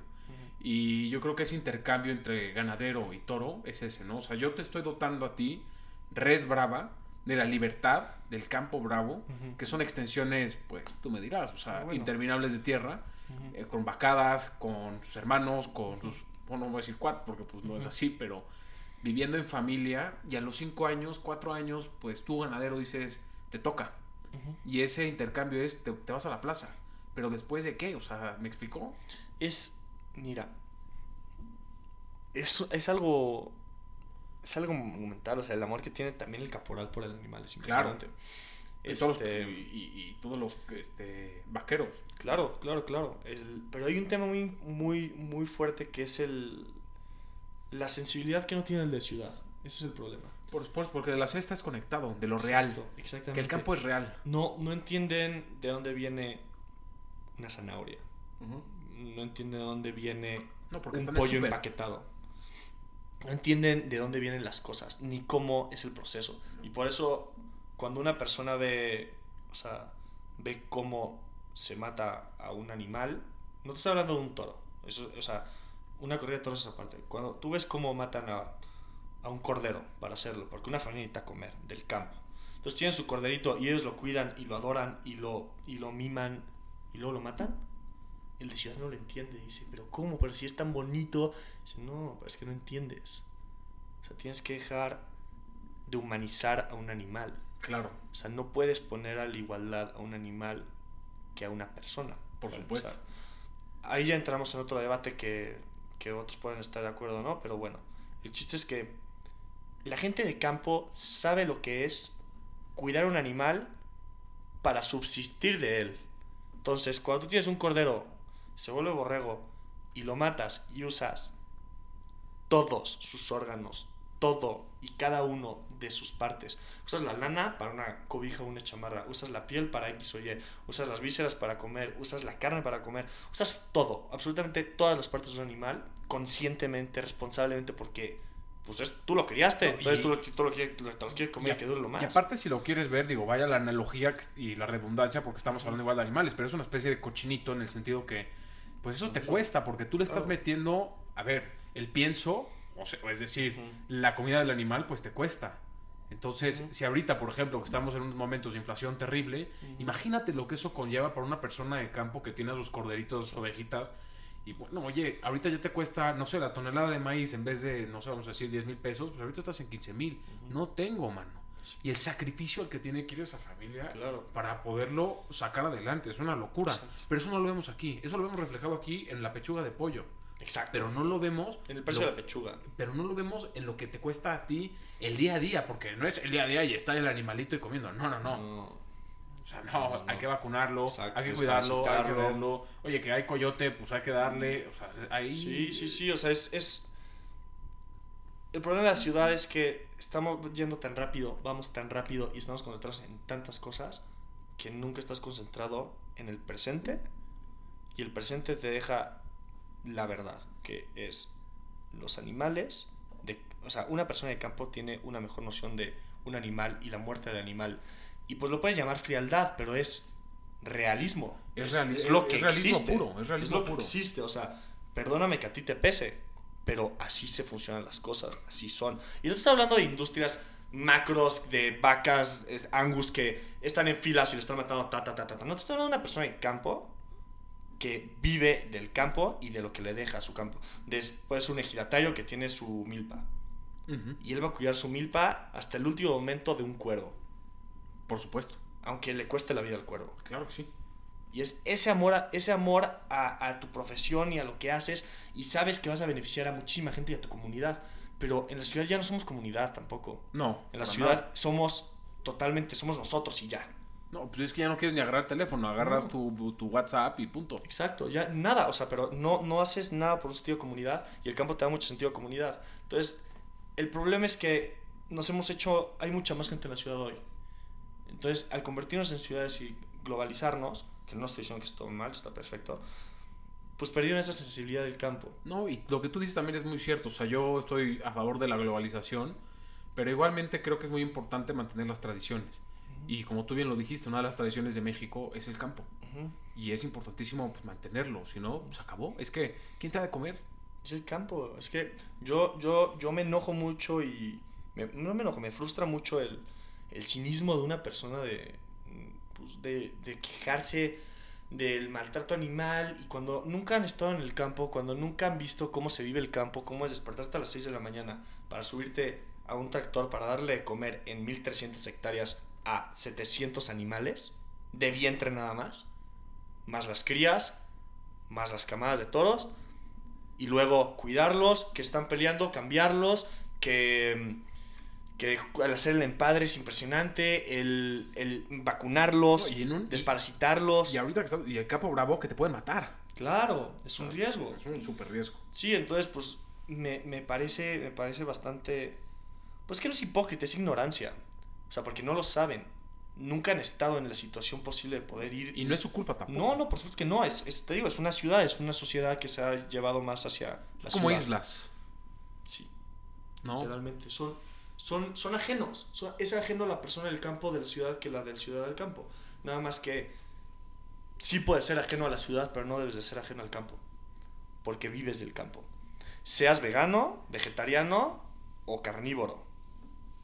Lo que seas, vives del campo. Por supuesto. Entonces, creo que se tiene que tener un respeto y un conocimiento grande al campo y a cómo funciona el animal y ¿no? Y reconocer, ¿no? Porque luego, justo lo que tocas decir es que la gente de las ciudades pues tiene esa ignorancia, pero en su misma ignorancia considera que la gente del campo es, está atrasada, que es ignorante, exactamente. cuando en realidad no es, no es eso. O sea, eh, ellos viven en un presente en el que pues no tienen esas facilidades de meterse en una computadora y en cualquier minuto ahorita enterarse que, por ejemplo, la ex esposa de Donald Trump se murió. No les interesa. Pero ellos que- tienen que cuidar al cabrito. Pero es es que- sencillo. Yo creo que ellos son, son más sabios que nosotros. O sea, la gente y yo somos muy, muy Estoy ignorantes. Completamente Y de somos, porque yo, yo, yo, yo vivo en una ciudad, vengo de una ciudad, tengo un contacto con el campo por X o Y circunstancias de mi vida, pero somos muy ignorantes. A ver, una persona de campo te sabe dar 35 remedios con 43 hierbas diferentes y las conoce por vista. Pues ahí la del el matador Javier, por ejemplo, el señor Napo, se sabe No. absolutamente todas las plantas que hay en Guanajuato, Sierra de Lobos, maestro. Es impresionante. Entonces, es un conocimiento que puede ser absurdo ahorita porque tienes grandes farm- farmas, pero, pues, güey, no, no toda la respuesta es Pfizer, ¿ya sabes? No, totalmente. O sea, discúlpame, pero ¿por qué te vas a tomar una pastilla para la panza cuando un té de X que sabe ese señor de De campo gordo lobo. te alivia la De panza? ¿Qué necesidad? ¿Ya sabes? sí. Entonces, pues, son, no son ignorantes. No conocen ciertas cosas de la globalización de... Puede ser que no sepan qué es inyección de capital, qué es una constitución de una empresa, qué es, pues, un sistema económico. Puede ser que no, pero saben vivir, que nosotros no lo sabemos hacer. Nosotros dependemos de mucha gente. La ciudad depende del campo muy fuerte. De todo. Y de todos. No, de todo. A Una ver, persona de campo, tú le dejas su parcela y puede vivir solo. por supuesto. Por sí sea, solo. Tú ahorita, por ejemplo, la cervecita que te estás tomando, pues esa cebada no se crió, no se, cre- no, cre- no se creció no, sola. Pues, pues que no. No, no, no, no. O sea, es que es lo que digo. O sea, no es un tema de. No es ideología de, de ser vegano, vegetariano o todo lo. No, no, no, no. O sea, es simplemente tienes que respetar el campo y a su gente. Mm, Totalmente. Y esa gente, al tú hablar con ella, porque mira, hay una, hay una corriente dentro del, no voy a llamar opresores ni oprimidos, este, pero, pero dentro de esas corrientes, por ejemplo, feminismo, este, en el machismo, veganismo, este, este- sí. corriente, por ejemplo, racismo, pues muchas veces te pide el oprimido al opresor que te pongas en sus zapatos, ¿no? Entonces, nosotros citadinos que exigimos al campo, sin saber, ponte en los zapatos del campo. Entonces, tienes que aprender cómo funciona y lo que conlleva para que llegue una pechuga de pollo a ti y el trabajo de una persona que se despertó a las 5 de la mañana a darle a comer ese pollo y a cuidarlo con todo su corazón. Y que está bien que lo maten porque para eso es. Por supuesto. Entonces, es esa frialdad, si lo quieres llamar, pero es un conocimiento muy, muy romántico de, de- de lo que es este, este campo y este mundo. Entonces, tocando ya ese emocional, ahora me paso un poco a los datos. El campo bravo tiene más de 170 mil hectáreas de áreas verdes, Ujú, Así es. puras de puras puras ganaderías. que eso conlleva a más de mil especies protegidas por el toro bravo. No por, no por Pac-Man, no por Greenpeace, no por ninguna, No. ninguna organización ecológica, entre comillas. Por supuesto que no. Es por, es por Sí, el sí. toro bravo. O sea, porque te aseguro que puede ser que. Esas 160 mil hectáreas puede ser que fueran campo, No. pero no se cuidaría. Ahí te va un dato Y ni siquiera. igual, digo, del otro lado del charco, que es igual importantísimo. Por ejemplo, el lince ibérico. El lince ibérico, para 1999, habían más o menos 30 pares. Al día de hoy, la especie está a punto de salir de vías de extinción. Gracias a El toro el toro bravo. ¿Por qué? Por la cantidad de hectáreas protegidas en las que está el toro bravo. O sea, no- un cazador no se mete a, una pues, pues que con un no. furtivo, pero no hay, No, no hay manera. Y es manera. gracias al toro Porque bravo. llega un toro bravo y te parten dos. Te- sea, brother, en cuatro. Mira, yo te voy a hablar desde la ganadería que yo más viví, que fue la de Bernardo de Quirós. Tiene aproximadamente 1300 hectáreas, solo destinadas para el toro bravo. Pero eso conlleva a liebre, conejo, rata de campo, Venado. ardilla, venado, puma, Puma. Gato montés. Dime cuándo en la vida un ecologista de ciudad, entre comillas, que nada más dice está mal matar a los animales, sí, compadre. ¿Tú qué has hecho por defender, aparte de dejar de comer carne? ¿Tú qué Nada. has hecho por, de verdad, rajártele y decir que llegue tu vaquero y te diga, oiga, hay un gato montés, ¿quiere que lo matemos? ¿Para qué, güey? Nos ayuda. Sigue el círculo, sigue, sigue la cadena alimenticia y se come a la rata y la rata no se come la comida del toro. Es la cadena antropófica y aparte se mantiene el ecosistema, que es lo que se necesita. es lo que totalmente se necesita. Entonces, es esa sensibilidad del- de la persona de campo de decir, ¿para qué lo voy a matar? Me sirve que esté aquí, para que este ecosistema siga balanceado y mi toro siga en sus condiciones. Tiene aproximadamente 15 hectáreas por cada vaca del vientre. 15, 15. hectáreas. Ese señor, el maestro Javier Bernal Quiroz. Más o menos 15 hectáreas por cada vaca de vientre. No, No una friegues, locura. Rico. No friegues, o sea, discúlpame, pero ¿qué animal Ni uno. rindiendo cuentas monetarias es, sostenible eso? No, no existe. Es que no hay manera. O sea, No, no existe. mira, no puedes, no puedes, este, sacar leche de la vaca brava. Para empezar te va a dar muy poca y a ver quién se anima, a ver quién se anima a ordeñarla. Pues no es que nadie, no, no, no sirve para leche. Quien se anime a ordeñarla es un usado masoquista. Literalmente. O sea, le va a tocar una friega Si no es que lo mata. Literal. El toro bravo. Un Angus te da 800, 900 kilos en 6 meses. Un toro bravo te da 500, bien, comiéndolo bien, en 4 años y medio, güey. En números no da. O sea, esta es una especie que creamos nosotros, los humanos, a lo largo de estos años. De aproximadamente 500 años la modificamos, pero no modificamos en- en un laboratorio. La modificamos El del campo. en, en el campo y aprendiendo y investigando y sabiendo de linajes, es- viendo toros. O sea, el toro eh, des- se desprende del último. Bueno, queda uno más, pero el último bovino silvestre que era el auroc o el uro. Que el último que mataron, digamos, de manera silvestre fue en el 1700 en Polonia. Pero los españoles, a diferencia, que es lo que estás diciendo ahorita, fue que los, cap- o sea, los capturaron y estaban y es donde empieza lo- este, el tema de abatir, o sea, de la lanza. Y así es como el toro pues empieza... La tauromaquia se remonta Ah, bueno, es milenaria, a los griegos. A los griegos. A- Brincarlos, hacer todo ese tipo de cuestiones pero- gimnásticas, por supuesto. Ay, se me olvidó ahorita mismo. Atlántida.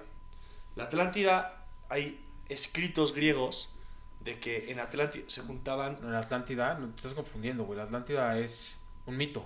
Sí, pero no, no, entonces me confundí. En Atenas, en Atenas puede ser. Yo creo que más bien Atenas o en Ah. Creta, la isla de Creta. Creo que en Creta. Yo creo que sí, yo creo que ahorita Atlántida te, sí te pegaron duro los toros. No, sí me pegaron fuerte.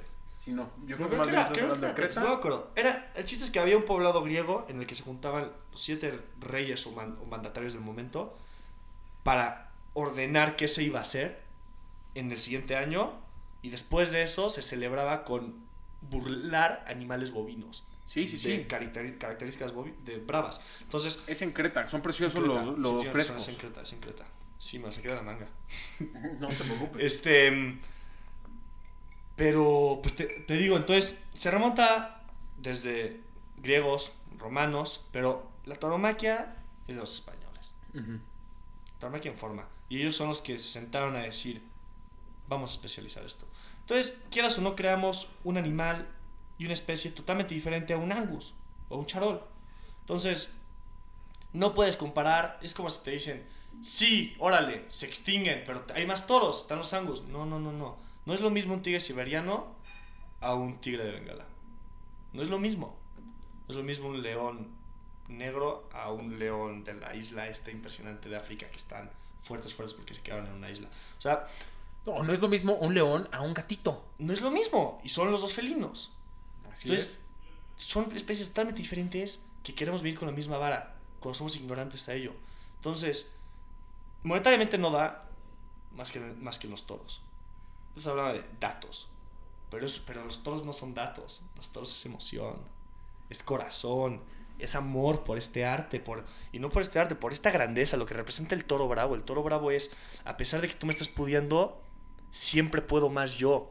Porque mi bravura sobrepasa mi dolor aunque científicamente, no me acuerdo ahorita el nombre del doctor, un veterinario, hizo estudios que están muy opacados por todos los, los gremios este, Animalistas. animalistas, por así llamarlos, porque yo, no, los- yo, a mí no me, gusta esa- no me gusta ese término. El animalista es el taurino, el que se la raja y el que paga porque ese animal siga subsistiendo. Es el animalista, ¿verdad? El que tiene el amor a ese animal. Pero bueno, es otra cosa. Este doctor hizo estudios del toro y sus niveles de resistencia hacia el dolor. Es 30, ve- tiene 30 veces más resistencia que un león. Corrígeme si me equivoco, pero no sale ese dato en un libro que se llama 50 razones para defender la tauromaquia de Francis Wolff. Sí, Sí. sí. Este. mm, El toro, pasando a otros a otro tema, el, el toro tiene. El toro no puede morir si no es por espada dentro de una lidia. O sea, la puya no lo va a matar ni las banderillas lo van a matar. Por una simple razón. El toro está dividido en tres partes. El lomo del toro. En el morrillo, que es la bola. Luego, una parte que es la más importante y nunca me acuerdo del nombre, terriblemente de mi parte. Y la última que es el largo del dorso, que es la parte que es más sensible y es más fina para los siguientes órganos, que es columna vertebral, este, entonces es un tema. Pero esa parte de en medio, que es la más importante, es donde se tiene que hacer, se tiene que picar y se tienen que clavar las banderillas. ¿Por qué? Porque tiene una capa de piel muy gruesa. Entonces lo que hace es, el toro tiene un sistema sanguinario periférico.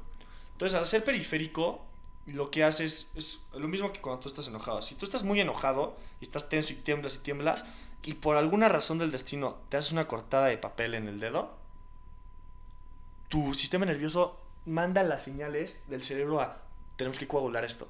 Entonces lo manda a coagular y se calma y te relajas. Entonces ese es el sentido del puyazo. Entonces es un puyazo, lo siente, sí lo siente, pero no, no es que no a nivel de nosotros. Queremos humanizar todo, no tenemos, Es que claro, no que- tenemos un umbral de dolor ni una fracción cercana a la del toro. Lo que tú dices es clavado, o sea, no hay manera de comparar lo que nosotros sentiríamos con una puya, por eso es muy estúpido decir, es que que te banderillen a ti. A ver, si a mí me banderillan me van a atravesar, pero hasta las costillas, maestro. Exactamente, y te vas a morir. O sea, tú te vas a morir. De, de sangre, por supuesto. Claro, porque no tenemos esas características. Este toro tiene el umbral de dolor 30 veces más grande que el de un león. Y el león lo tiene 45 veces más grande que la del humano. Entonces, no vengan a medirle, ¿sabes? Entonces, esos son datos que es un, que es un veterinario que están muy opacados porque no les parece a los ecologistas, animalistas, entre comillas, ¿no? Ujú.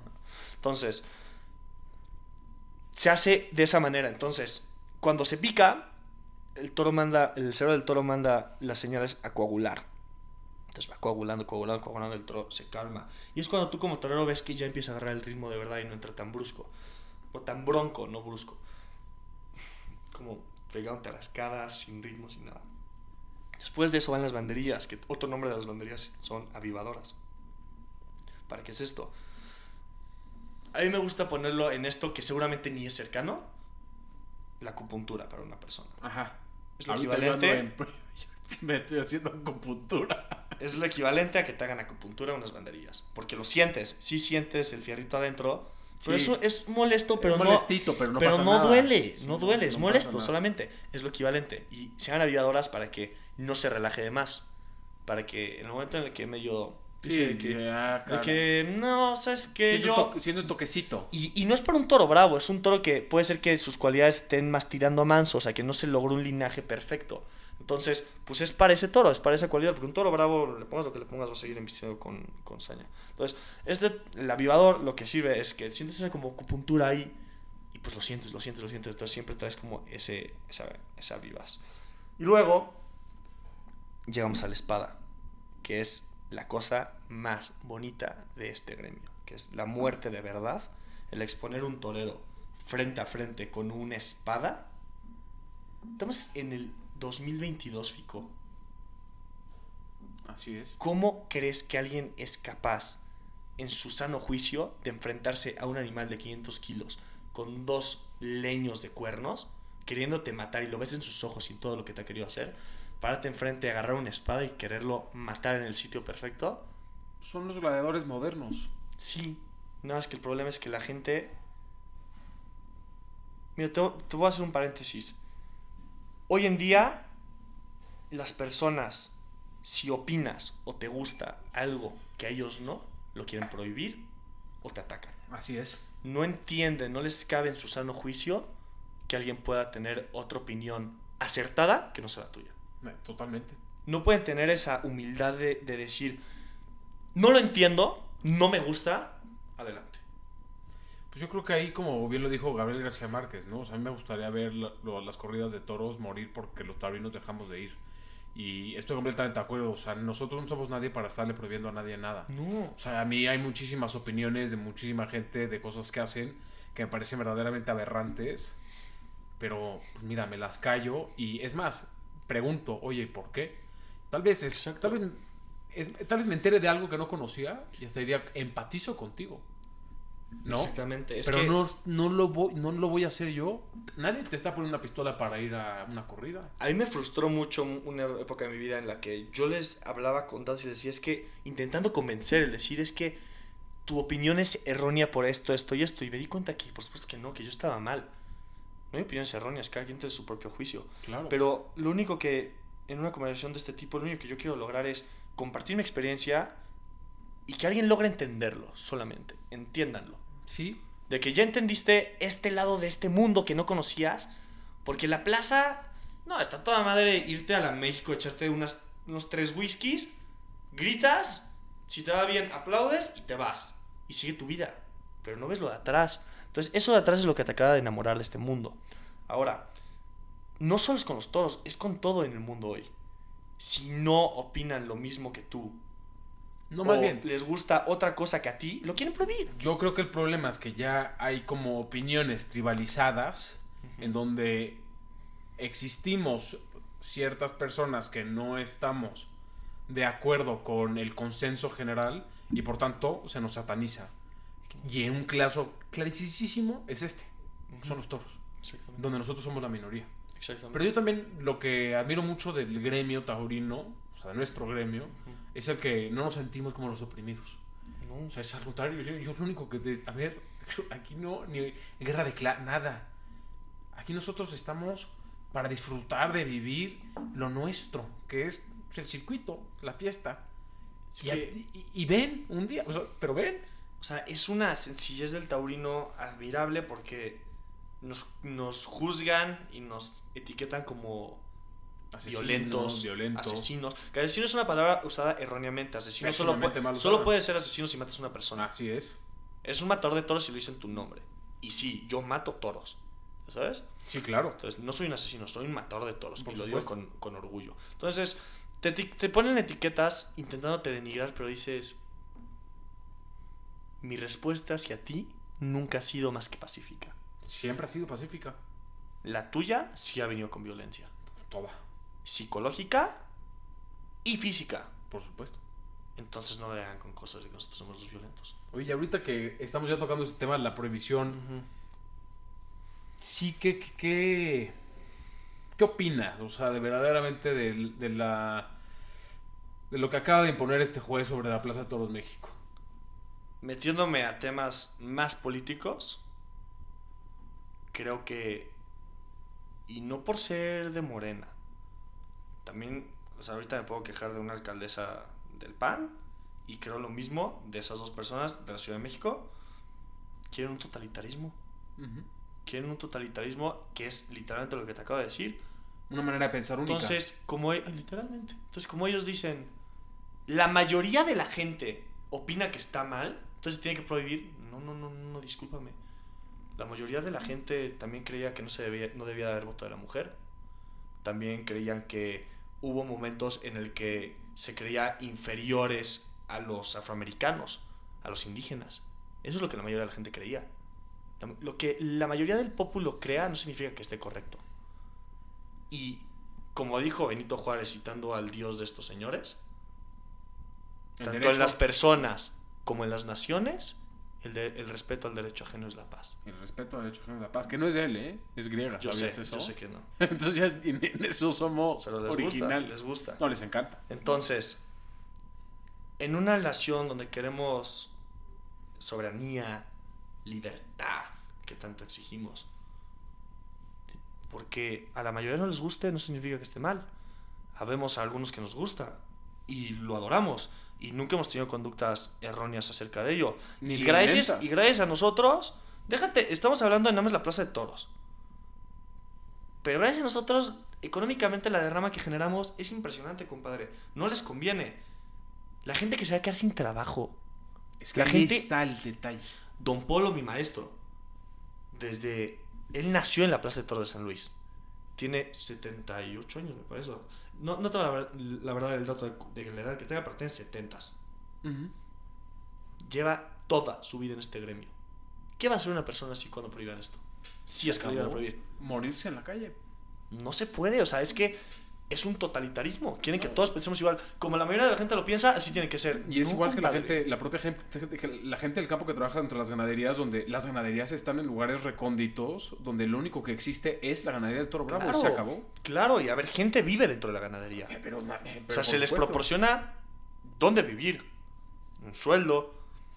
En su dado momento, se mata un toro en, en la ganadería. Ya. No hay necesidad de mandarlo al rastro para ustedes. Ya comieron ellos y lo comparten con el pueblo.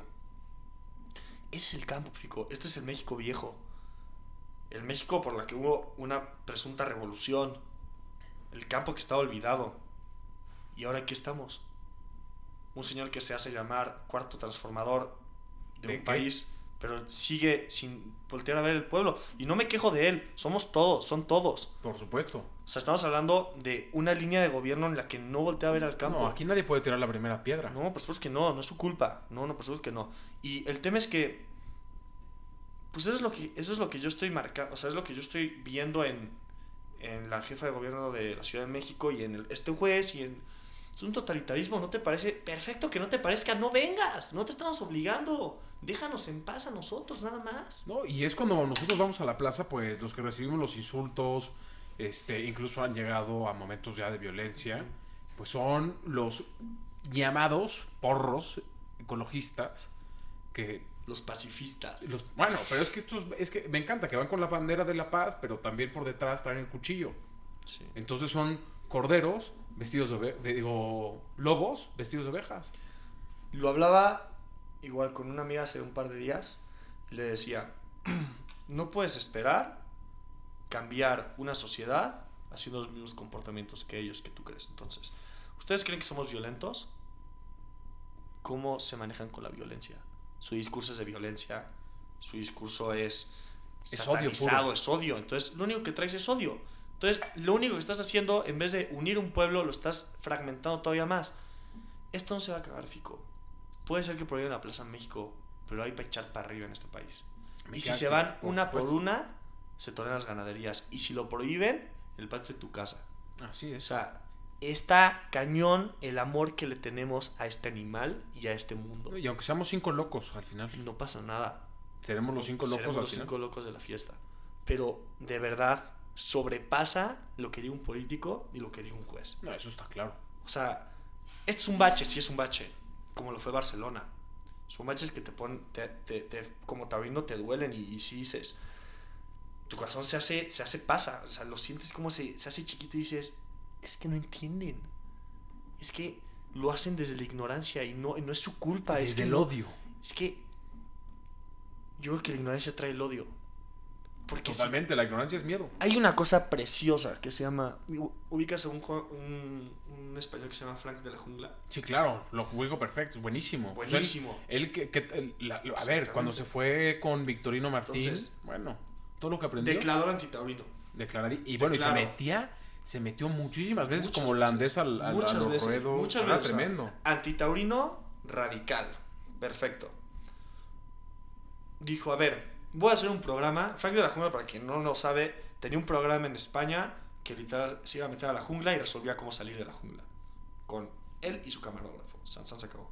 Entonces era muy interesante, tenía mucho jale y era muy partidario del antitaurinismo. Entonces, él desde un punto consciente y en contacto con la naturaleza dice, yo no puedo juzgar sin conocer, entonces voy a conocer y no solo lo voy a conocer, lo voy a documentar.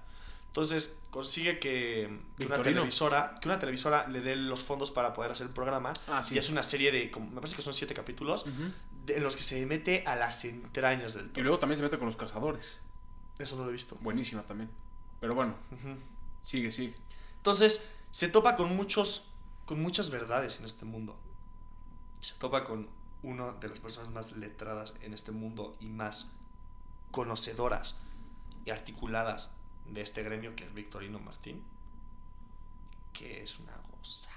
Sí, es. Lo escuchas hablar y dices, gracias por decir lo que yo pienso de una manera de verdad, ¿sabes? Entonces, ves cómo lo deja boquiabierto, ves cómo te dice, es que me pesa que lo estén picando, y dices, sí, sí, pero es que es por esto, esto y esto.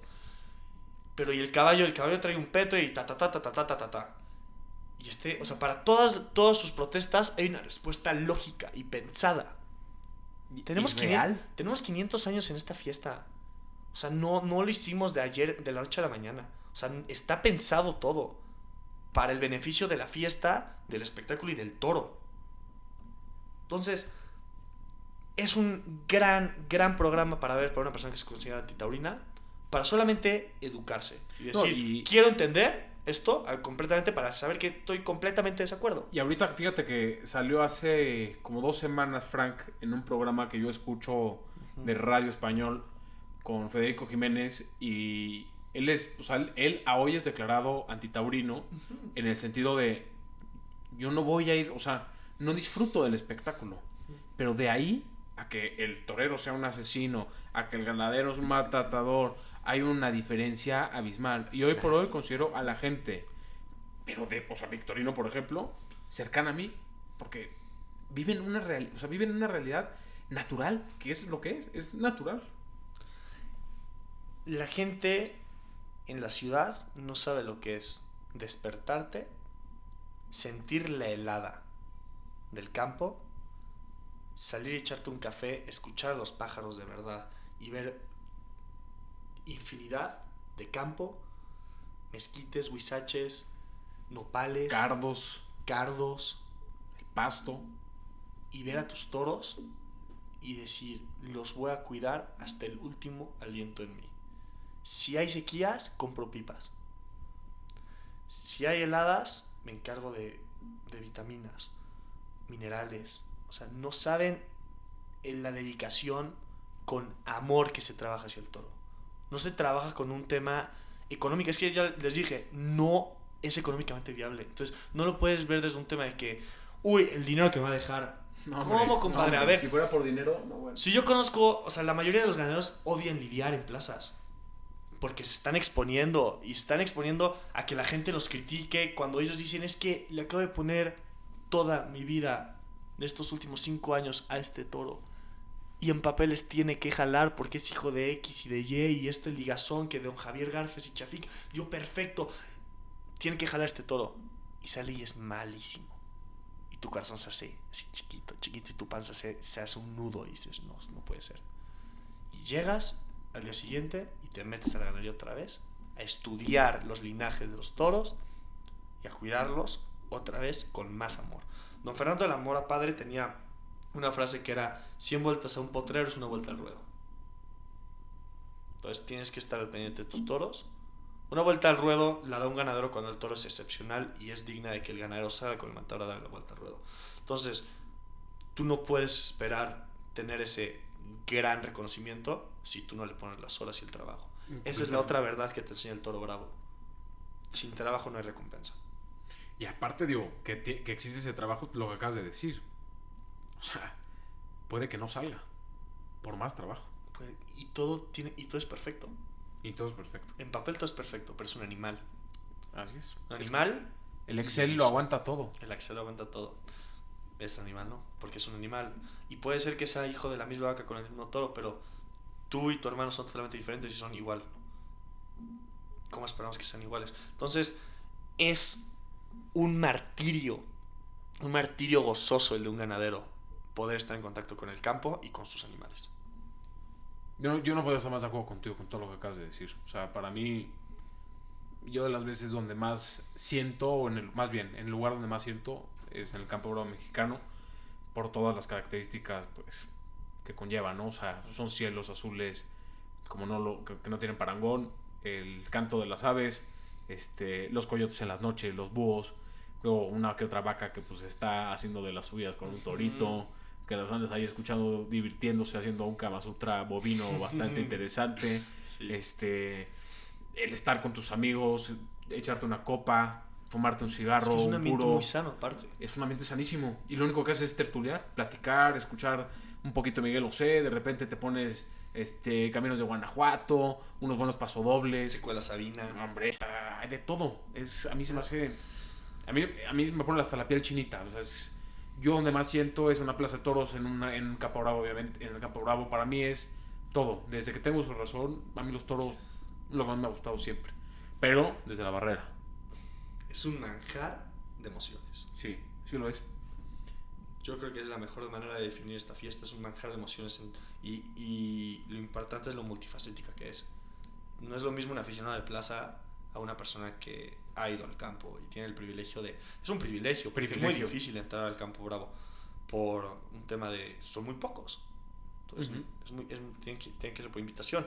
Y, y es gozoso lo que dices, el, el haber visto una tienda en la mañana y ver unas vacas extraordinarias que se acaban de ganar la vida y van a padrear y, hacer excelso eso. o el regreso de un toro indultado siempre me lo, me lo decían, muchos amigos que pues, no, no, no sabían de esto mucho, me decían, ¿qué prefieres, cortar un rabo o indultar? Y dices, no. Indultar. Indultar sin duda alguna la satisfacción que hay en tu corazón, que lograste demostrar las cualidades de ese toro y lo cuajaste de verdad. Y decir, estuve frente a este toro y se ganó la vida. Yo no conozco a un torero que haya indultado un toro. Vaya a la ganadería de ese toro indultado y no le pida al ganadero, ¿puedo ver al toro? ¿Puedo ver al Tolkien Está en un empadre tal, ¿podemos ir? Está, en tal, potrero, ¿podemos ir? Porque lo ves y dices, hijo de tu chingada madre, disculpa mi lenguaje, pero qué bueno fuiste y tú eres digno, digno de vivir hasta tu último aliento. Y ese, eso es, esos son los valores que te deja el toro. La dignidad de llevar la vida con, con, con orgullo y con bravura y, y si te caes, levantarte. Y, y si ya no puedes, claro que puedes más. Y la bravura. Y jamás rajarte hasta el último momento, hasta que te vayan a meter la espada. Que es la muerte. Esa es la verdadera bravura. Y eso es lo que tenemos y esa es la verdad del toro. Esa es la verdad del toro. Y esos son los valores que te deja como taurino. Totalmente. Es una gozada. Es una verdadera gozada. A mí es, yo espero honestamente que pues todo lo que acabamos de comentar pues se materializa de alguna manera en el sentido que nos dejen en paz. Este, laissez-faire, como decían los grandes académicos economistas de su momento, el mercado pues toma pues, sus propias decisiones y hay que dejarlo como es. Y es lo mismo en ese sentido, ¿no? O sea, a nosotros nos gusta, nosotros queremos seguir viendo al toro y creo que lo que dices es importantísimo, o sea, poder transmitir estos valores y principios que nosotros se nos ha inculcado y que queremos pues, dejárselo a las siguientes generaciones. ¿Y de qué mejor manera que viendo al toro? Sí. Mira, el problema que por lo que lograron hacer esto, yo creo que hubo un bache en la tauromaquia en México. Tuvimos unos años dorados que fueron los 80s. Ujú. O sea, las mieles del toreo en México. Levantas una piedra y salían tres toreros con la mayor calidad del mundo. Y algo bellísimo. Entonces, después de eso, llegan los noventas y empieza, pues ya se empiezan a ir ellos. Y llegan los 2000 y hay muy pocos. Y en los 2010 pues hay unos muy buenos toreros, pero que no acabaron de repuntar y hacerse figuras del toreo. Por X o Y cosas, o sea, por circunstancias de la vida. No acabaron ese último tranquito que es ser figura del toreo de verdad, que es tú pidas una plaza y la pones hasta la bandera. Ujú. Y ahorita, 2020, se viene una camada importantísima de toreros jóvenes. Estoy hablando de Diego San Román, Miguel Aguilar, estoy hablando de Héctor Gutiérrez, la calidad que tiene ese cabrón. El mismo Isaac. Isaac ahorita, Arturo Gilo cuando toma la alternativa. Y te estoy hablando de esos, van a arrasar. Y luego vienen otros toreros con mucha calidad que no se les han dado tantas oportunidades como José María Hermosillo, como Juan Pablo Yaguno, Juan Pedro Yaguno. Así es. O sea, te estoy hablando de toreros que, que van a servir mucho, que sirven mucho, pero que van a servir mucho para meter gente. Y son toreros que pisan una plaza y triunfan. Miguel, hombre, Miguel Aguilar puso el 5 de febrero. Tomar alternativa con el Juli y Payo. Írteles por delante y salir puerta grande solo en el aniversario de la Plaza México, dice mucho de ti Pero Mucho. demasiado. mucho y que lo llevaran hasta el hotel cargando. ¿Hace cuánto no se veía eso, Fico? No, bueno. O sea, es un gesto de, de que la gente se volvió loca y no pudo más. De No me atrevería a decir hace cuánto, pero sí. O sea, son toros con mucho fondo y con mucha calidad y valor que quieren comerse el pastel. El famoso pastel que todos los taurinos dicen. Que hay un pastel en México y nadie se lo quiere comer. Aquí están estos canijos. Y esta va a ser una- un segundo respiro a la tauromaquia que les va a decir, "Bro, ¿quieren prohibir los toros de la Plaza México? Quédense con la Plaza México. Porque después la gente va a exigir que la vuelvan a abrir. Por supuesto. Es lo que está pasando. ¿Qué está pasando? Y, Y como tú dices, eh, perfectamente bien dicho. O sea, me cierras México, me voy a Juriquilla, me voy a Aguascalientes, me voy a me voy a Aguascalientes, Monterrey, me voy a Santa Monterrey, María, voy a Mérida, Texcoco. a Texcoco, a Cincovilla, no me importa. O sea, a donde quieran, yo voy a seguir. Porque ese es el taurino. O sea, ¿cuánta gente no conoces que le gustan los toros? No conocen ni al torero, no conocen ni al ganadero, le gustan nada más los toros. Agarran un coche se van a Guadalajara. Ven la corrida, duermen allá y se regresan el lunes. Por amor a este mundo. Porque te llena, porque el ver a, a, a Morante de la Puebla cuajar una tarde de las de verdad de Morante, o ver a Antonio Ferrer indultar ese toro en la México, Lo es todo. Dices, no me lo pueden contar. Yo lo Esto vi. no se cuenta. yo, Yo, lo, lo, vi. sentí. Yo lo, No lo vi, lo sentí. Lo vi de- con mis propios ojos y mis- me transmitió una emoción ese ole de la México profundo que retunde en ese embudo que no te lo da Ninguna. nada. Y No. más un citadino, ¿eh? Sí, sí, sí. Porque un placer de la vida para una persona de campo es ver nacer una cría y dices, ah, tú vas a ser muy bueno, canijo. Porque tienes que ser bueno, por papeles. Y te da esa satisfacción de que dices, y lo cuidas, y lo ves crecer, y luego... Esa es la satisfacción de una persona de campo. Una persona de ciudad que es cerrar un buen contrato. Pero eso no emociona, eso es dinero, eso es efímero, es fugaz. Esto es una emoción que se te queda en el corazón y te hace gritar, ole, pero no con, no con la garganta, con la panza, con el estómago No, bueno, por que te hace supuesto. pararte del, de- del asiento. Paras del asiento y ya no puedes más y no sabes qué hacer y te sale más. Y ya no puedes más de emoción y, y no sale más que llorar. Porque te movieron las emociones que nadie te había movido. Porque lo, lograron no dominar, sino burlar a la muerte en un tango a unos centímetros de ella por simple cabeza del ser humano. Esa es la grandeza del toreo y la grandeza de este pinche mundo. El que tengas la muerte a unos centímetros y porque tú eres, porque tú eres torero, la puedes burlar. Por eso la gente va. Pues es el último baile con la muerte que existe en el mundo y donde tú lo estás presenciando. Que ya O no hay que nada, eso es-. Eso es lo que también nos hace falta en este mundo en el que vivimos en un presente invisible. Es que ¿Qué es lo todo que- el mundo está, le tiene miedo a la muerte hoy. Y por eso, y, y- y es lo que, es el memento mori, ¿no? O sea, está ahí, Y, y donde lo ves, de los pocos lugares, y de una manera obviamente, y, y- y que no se malinterprete, ¿no? O sea, porque no, es quiero ver muerte, no. No. Es, te das Está cuenta presente. de la sensibilidad, o sea, de, de lo sensi- de- l- por eso dicen que, que la vida depende de un hilo. Y ahí lo estás viendo. El, yo creo que el único lugar donde puedes ver tan cercanía a la muerte es un hospital y un hospital te deprime. No, no, no, no, bueno. por entiendes? supuesto. No, totalmente. Pero aquí estás viendo. Sabes que hay una posibilidad. ¿Y por qué, por qué un torero es más es, es triunfal una vez que puede ser que una faena vaya, vaya floja, le pegan una voltereta importante o una cornada? El torero diga, quítate tu corbata, me la voy a poner acá. O sea, quita su corbatín y se hace un torniquete él y sigue por su propio pie y le dice, yo no meto a la enfermería este que mata a este toro y corta una oreja. Porque le vieron cerca la muerte. Que dijeron, esto es de verdad. Así es. Y este superhumano tiene un boquete de 20 centímetros en la pierna. Se para y lo mata con una espada frente a frente. Pues fíjate, nada más los jugadores de, no sé, de fútbol, brother. Les pegan una patadita y pues para otra- sí, no, no. eh, Pero es, es que ese, ese es, un, es un gremio totalmente rentable económicamente. No, por eso. De publicidad, de Lo que- mercadotecnia. Esto, esto es de Lo verdad. que te quiero. lo- Eh, es- es es- que esto, esto, esto no es falso. O sea, todos los productos que se hacen hoy en día Lo- se hacen para que se rompan. Lo que te para que quiero, sigas consumiendo. Lo que te quiero decir es que el torero está Claro. hecho de otra madera. Pero es que yo creo que no se debe ni comparar, ni de comparar. No, no. Po- porque. Pero es un mundo en el que tenemos que comparar porque la gente, pues, entonces, Claro, ¿contra qué lo contrapongo? Es que Y estoy de acuerdo contigo. este que no mundo, este mundo sí es muy desechable. Pero. Por- Totalmente. sí son muy desechable en su consumismo de productos, en su consumismo de contenido. Sí son muy desechable y ¿por qué es, por qué es tan por qué es tan interesante ver el mercado de fichajes del Real Madrid? Porque venden y quitan y ponen y pa, pa, pa, pa, pa, pa, pa, pa, pa, y tantos millones y no manches cada vez más y más y más y no se fue Mbappé y perfecto.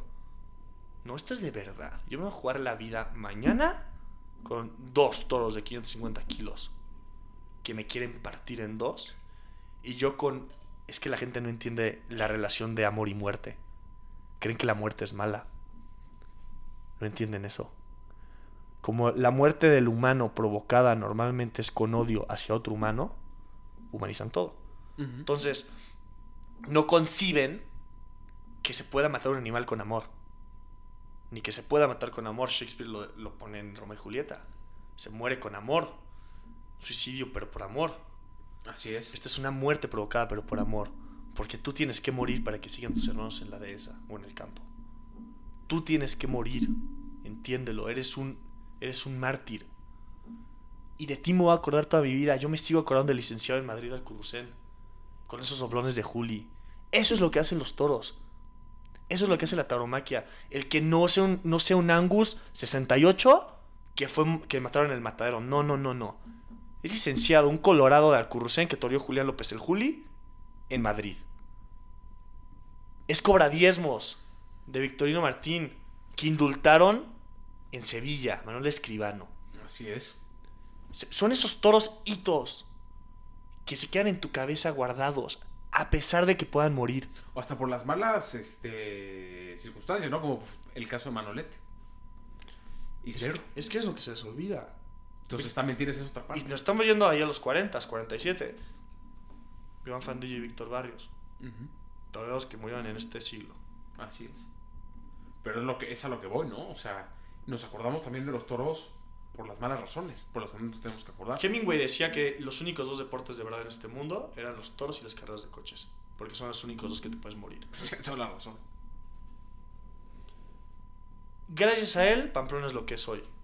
Y se le rinde un homenaje importante a Hemingway. Sí, sí, sí. En Gran todo el libro. mundo, como escritor y como lo que sea. Pero como taurino, se le adora. Porque se codió de gente muy importante, de Luis. Miguel Dominguín y, y el maestro Antonio Ordóñez. O sea, no me vengas con cosas, se fue con dos de los grandes históricamente. Escribió un libro acerca de ese verano, The Sun De- Also Rises. no, el, el verano sangriento. ¿Cuál es ese? El- una temporada en la que reaparece Dominguín solamente como una gesta para poner en su lugar a Ordóñez. No me digas, no y eran conocía. cuñados. Te lo voy a prestar, es un excelente libro.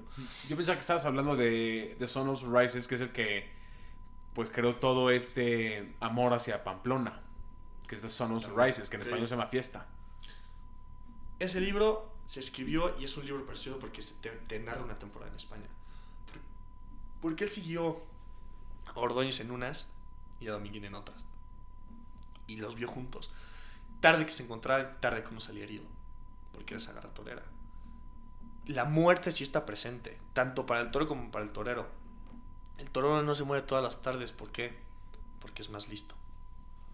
Y esa es la astucia que hace que esta especie haya perdurado y haya sobresalido. No, pero igual lo que dices es, o sea, sí que es cierto que el hombre es más listo, pero si te lo pones a ver, es qué están jugando, ¿no? Por un lado, la fuerza y la brutalidad del toro, y por otro lado, la astucia y la ligereza del hombre. Es que eso es lo impresionante, o sea, es. Es algo tan difícil de hacer, Fico. El, el convertirte a figura del toreo, todos lo dicen que es que Dios te toque con la varita mágica. que diga, tú tienes. Vas a ser figura del toreo. Es prácticamente imposible. Pero el hecho de que tú llegues. Primero, que aprendas la técnica, es un tema. Que tengas el valor, es un temota. Y luego, después de ponerte enfrente y torearlo, tener gusto, sentimientos que transmitir, arte, temple, se, se acumulan demasiadas cosas. O sea, es demasiado perfecto todo. Y luego, que esté la muerte en tu baile con un animal que te quiere partir en dos. Y tú digas. Y, y se ve cuando un toro está disfrutando de una faena, esa sonrisita cuando sale y dice, ah, como lo estoy gozando. y traes la muerte, va. Estás hablando de 30 Centímetros. centímetros. O sea, te estás yendo del toro y estás un metro. O sea, no estás a más. Y estás saliendo de la cara del toro y dices, ahí te voy detrás. Y te colocas con una sonrisa ahí medio cínica y sopla. ¡Ja! Eso es otra cosa, Fico. O sea, es que mucha gente no lo consigue porque este mundo ya no está ideado para la verdad. Es todo, todo es, Es falso. Todo es verdad. Todo es mi foto en Instagram para que todo el mundo crea que, que yo estoy es. feliz, pero puede ser que estés deprimido. Que estoy en París pasando la Lo bomba. dijiste pero- muy bien, es un mundo completamente desechable. desechable. Y desgraciadamente falso. Entonces, cuando hay tanta verdad les molesta. La verdad molesta y siempre ha molestado. Sí. Pero la verdad siempre tiene su lugar. Pues estoy completamente de acuerdo contigo, Miñaki. Yo creo que ya con esto cerramos, porque ya nos extendimos a casi dos horas. Y no tengo más que agradecerte, fue una plática deliciosa. No, y si no frenamos, nos seguimos otras seis. güey. No pero yo, hasta mañana. Sí, sí, claro, pero no, no, una plática deliciosa sí lo, sí lo fue. Una, gracias una plática deliciosa y una plática que yo disfruto muchísimo, que ya cada vez es más extraño que yo las pueda tener, desgraciadamente porque pues, a la gente prefiere ver Tom Cruise, este, Maverick, ¿no? Top Gun, y yo honestamente extraño cada vez más los toros, no los veo como debería de, y no los tengo cerca, que a mí me gusta mucho más ir que verlos en la televisión. Sin duda alguna es otra cosa, pero Cada vez que puedo, pues me escapo para irlos a ver. Pero sobre todo, pues el amor hacia todo lo que conlleva el toro, ¿no? El, el campo, la gente y, pues para finalizar, todos los sentimientos de los que acabamos de terminar de platicar en un ruedo. Que pues es la verdad absoluta. Pues mil gracias, Miñaki. No, yo te agradezco amplísimamente, de verdad, de todo corazón por haberme invitado y poderte dar mi humilde opinión, porque eso es lo que es esto, es mi humilde opinión y mis pocos conocimientos que tuve y mi poca carrera, corta carrera que tuve dentro de este mundo. Pero, pero los doy con la humildad más grande del mundo y con el cariño máximo a este, a este animal y a esta fiesta. Muchas gracias por tenerme, Fico. Pues mil gracias, Miñaki.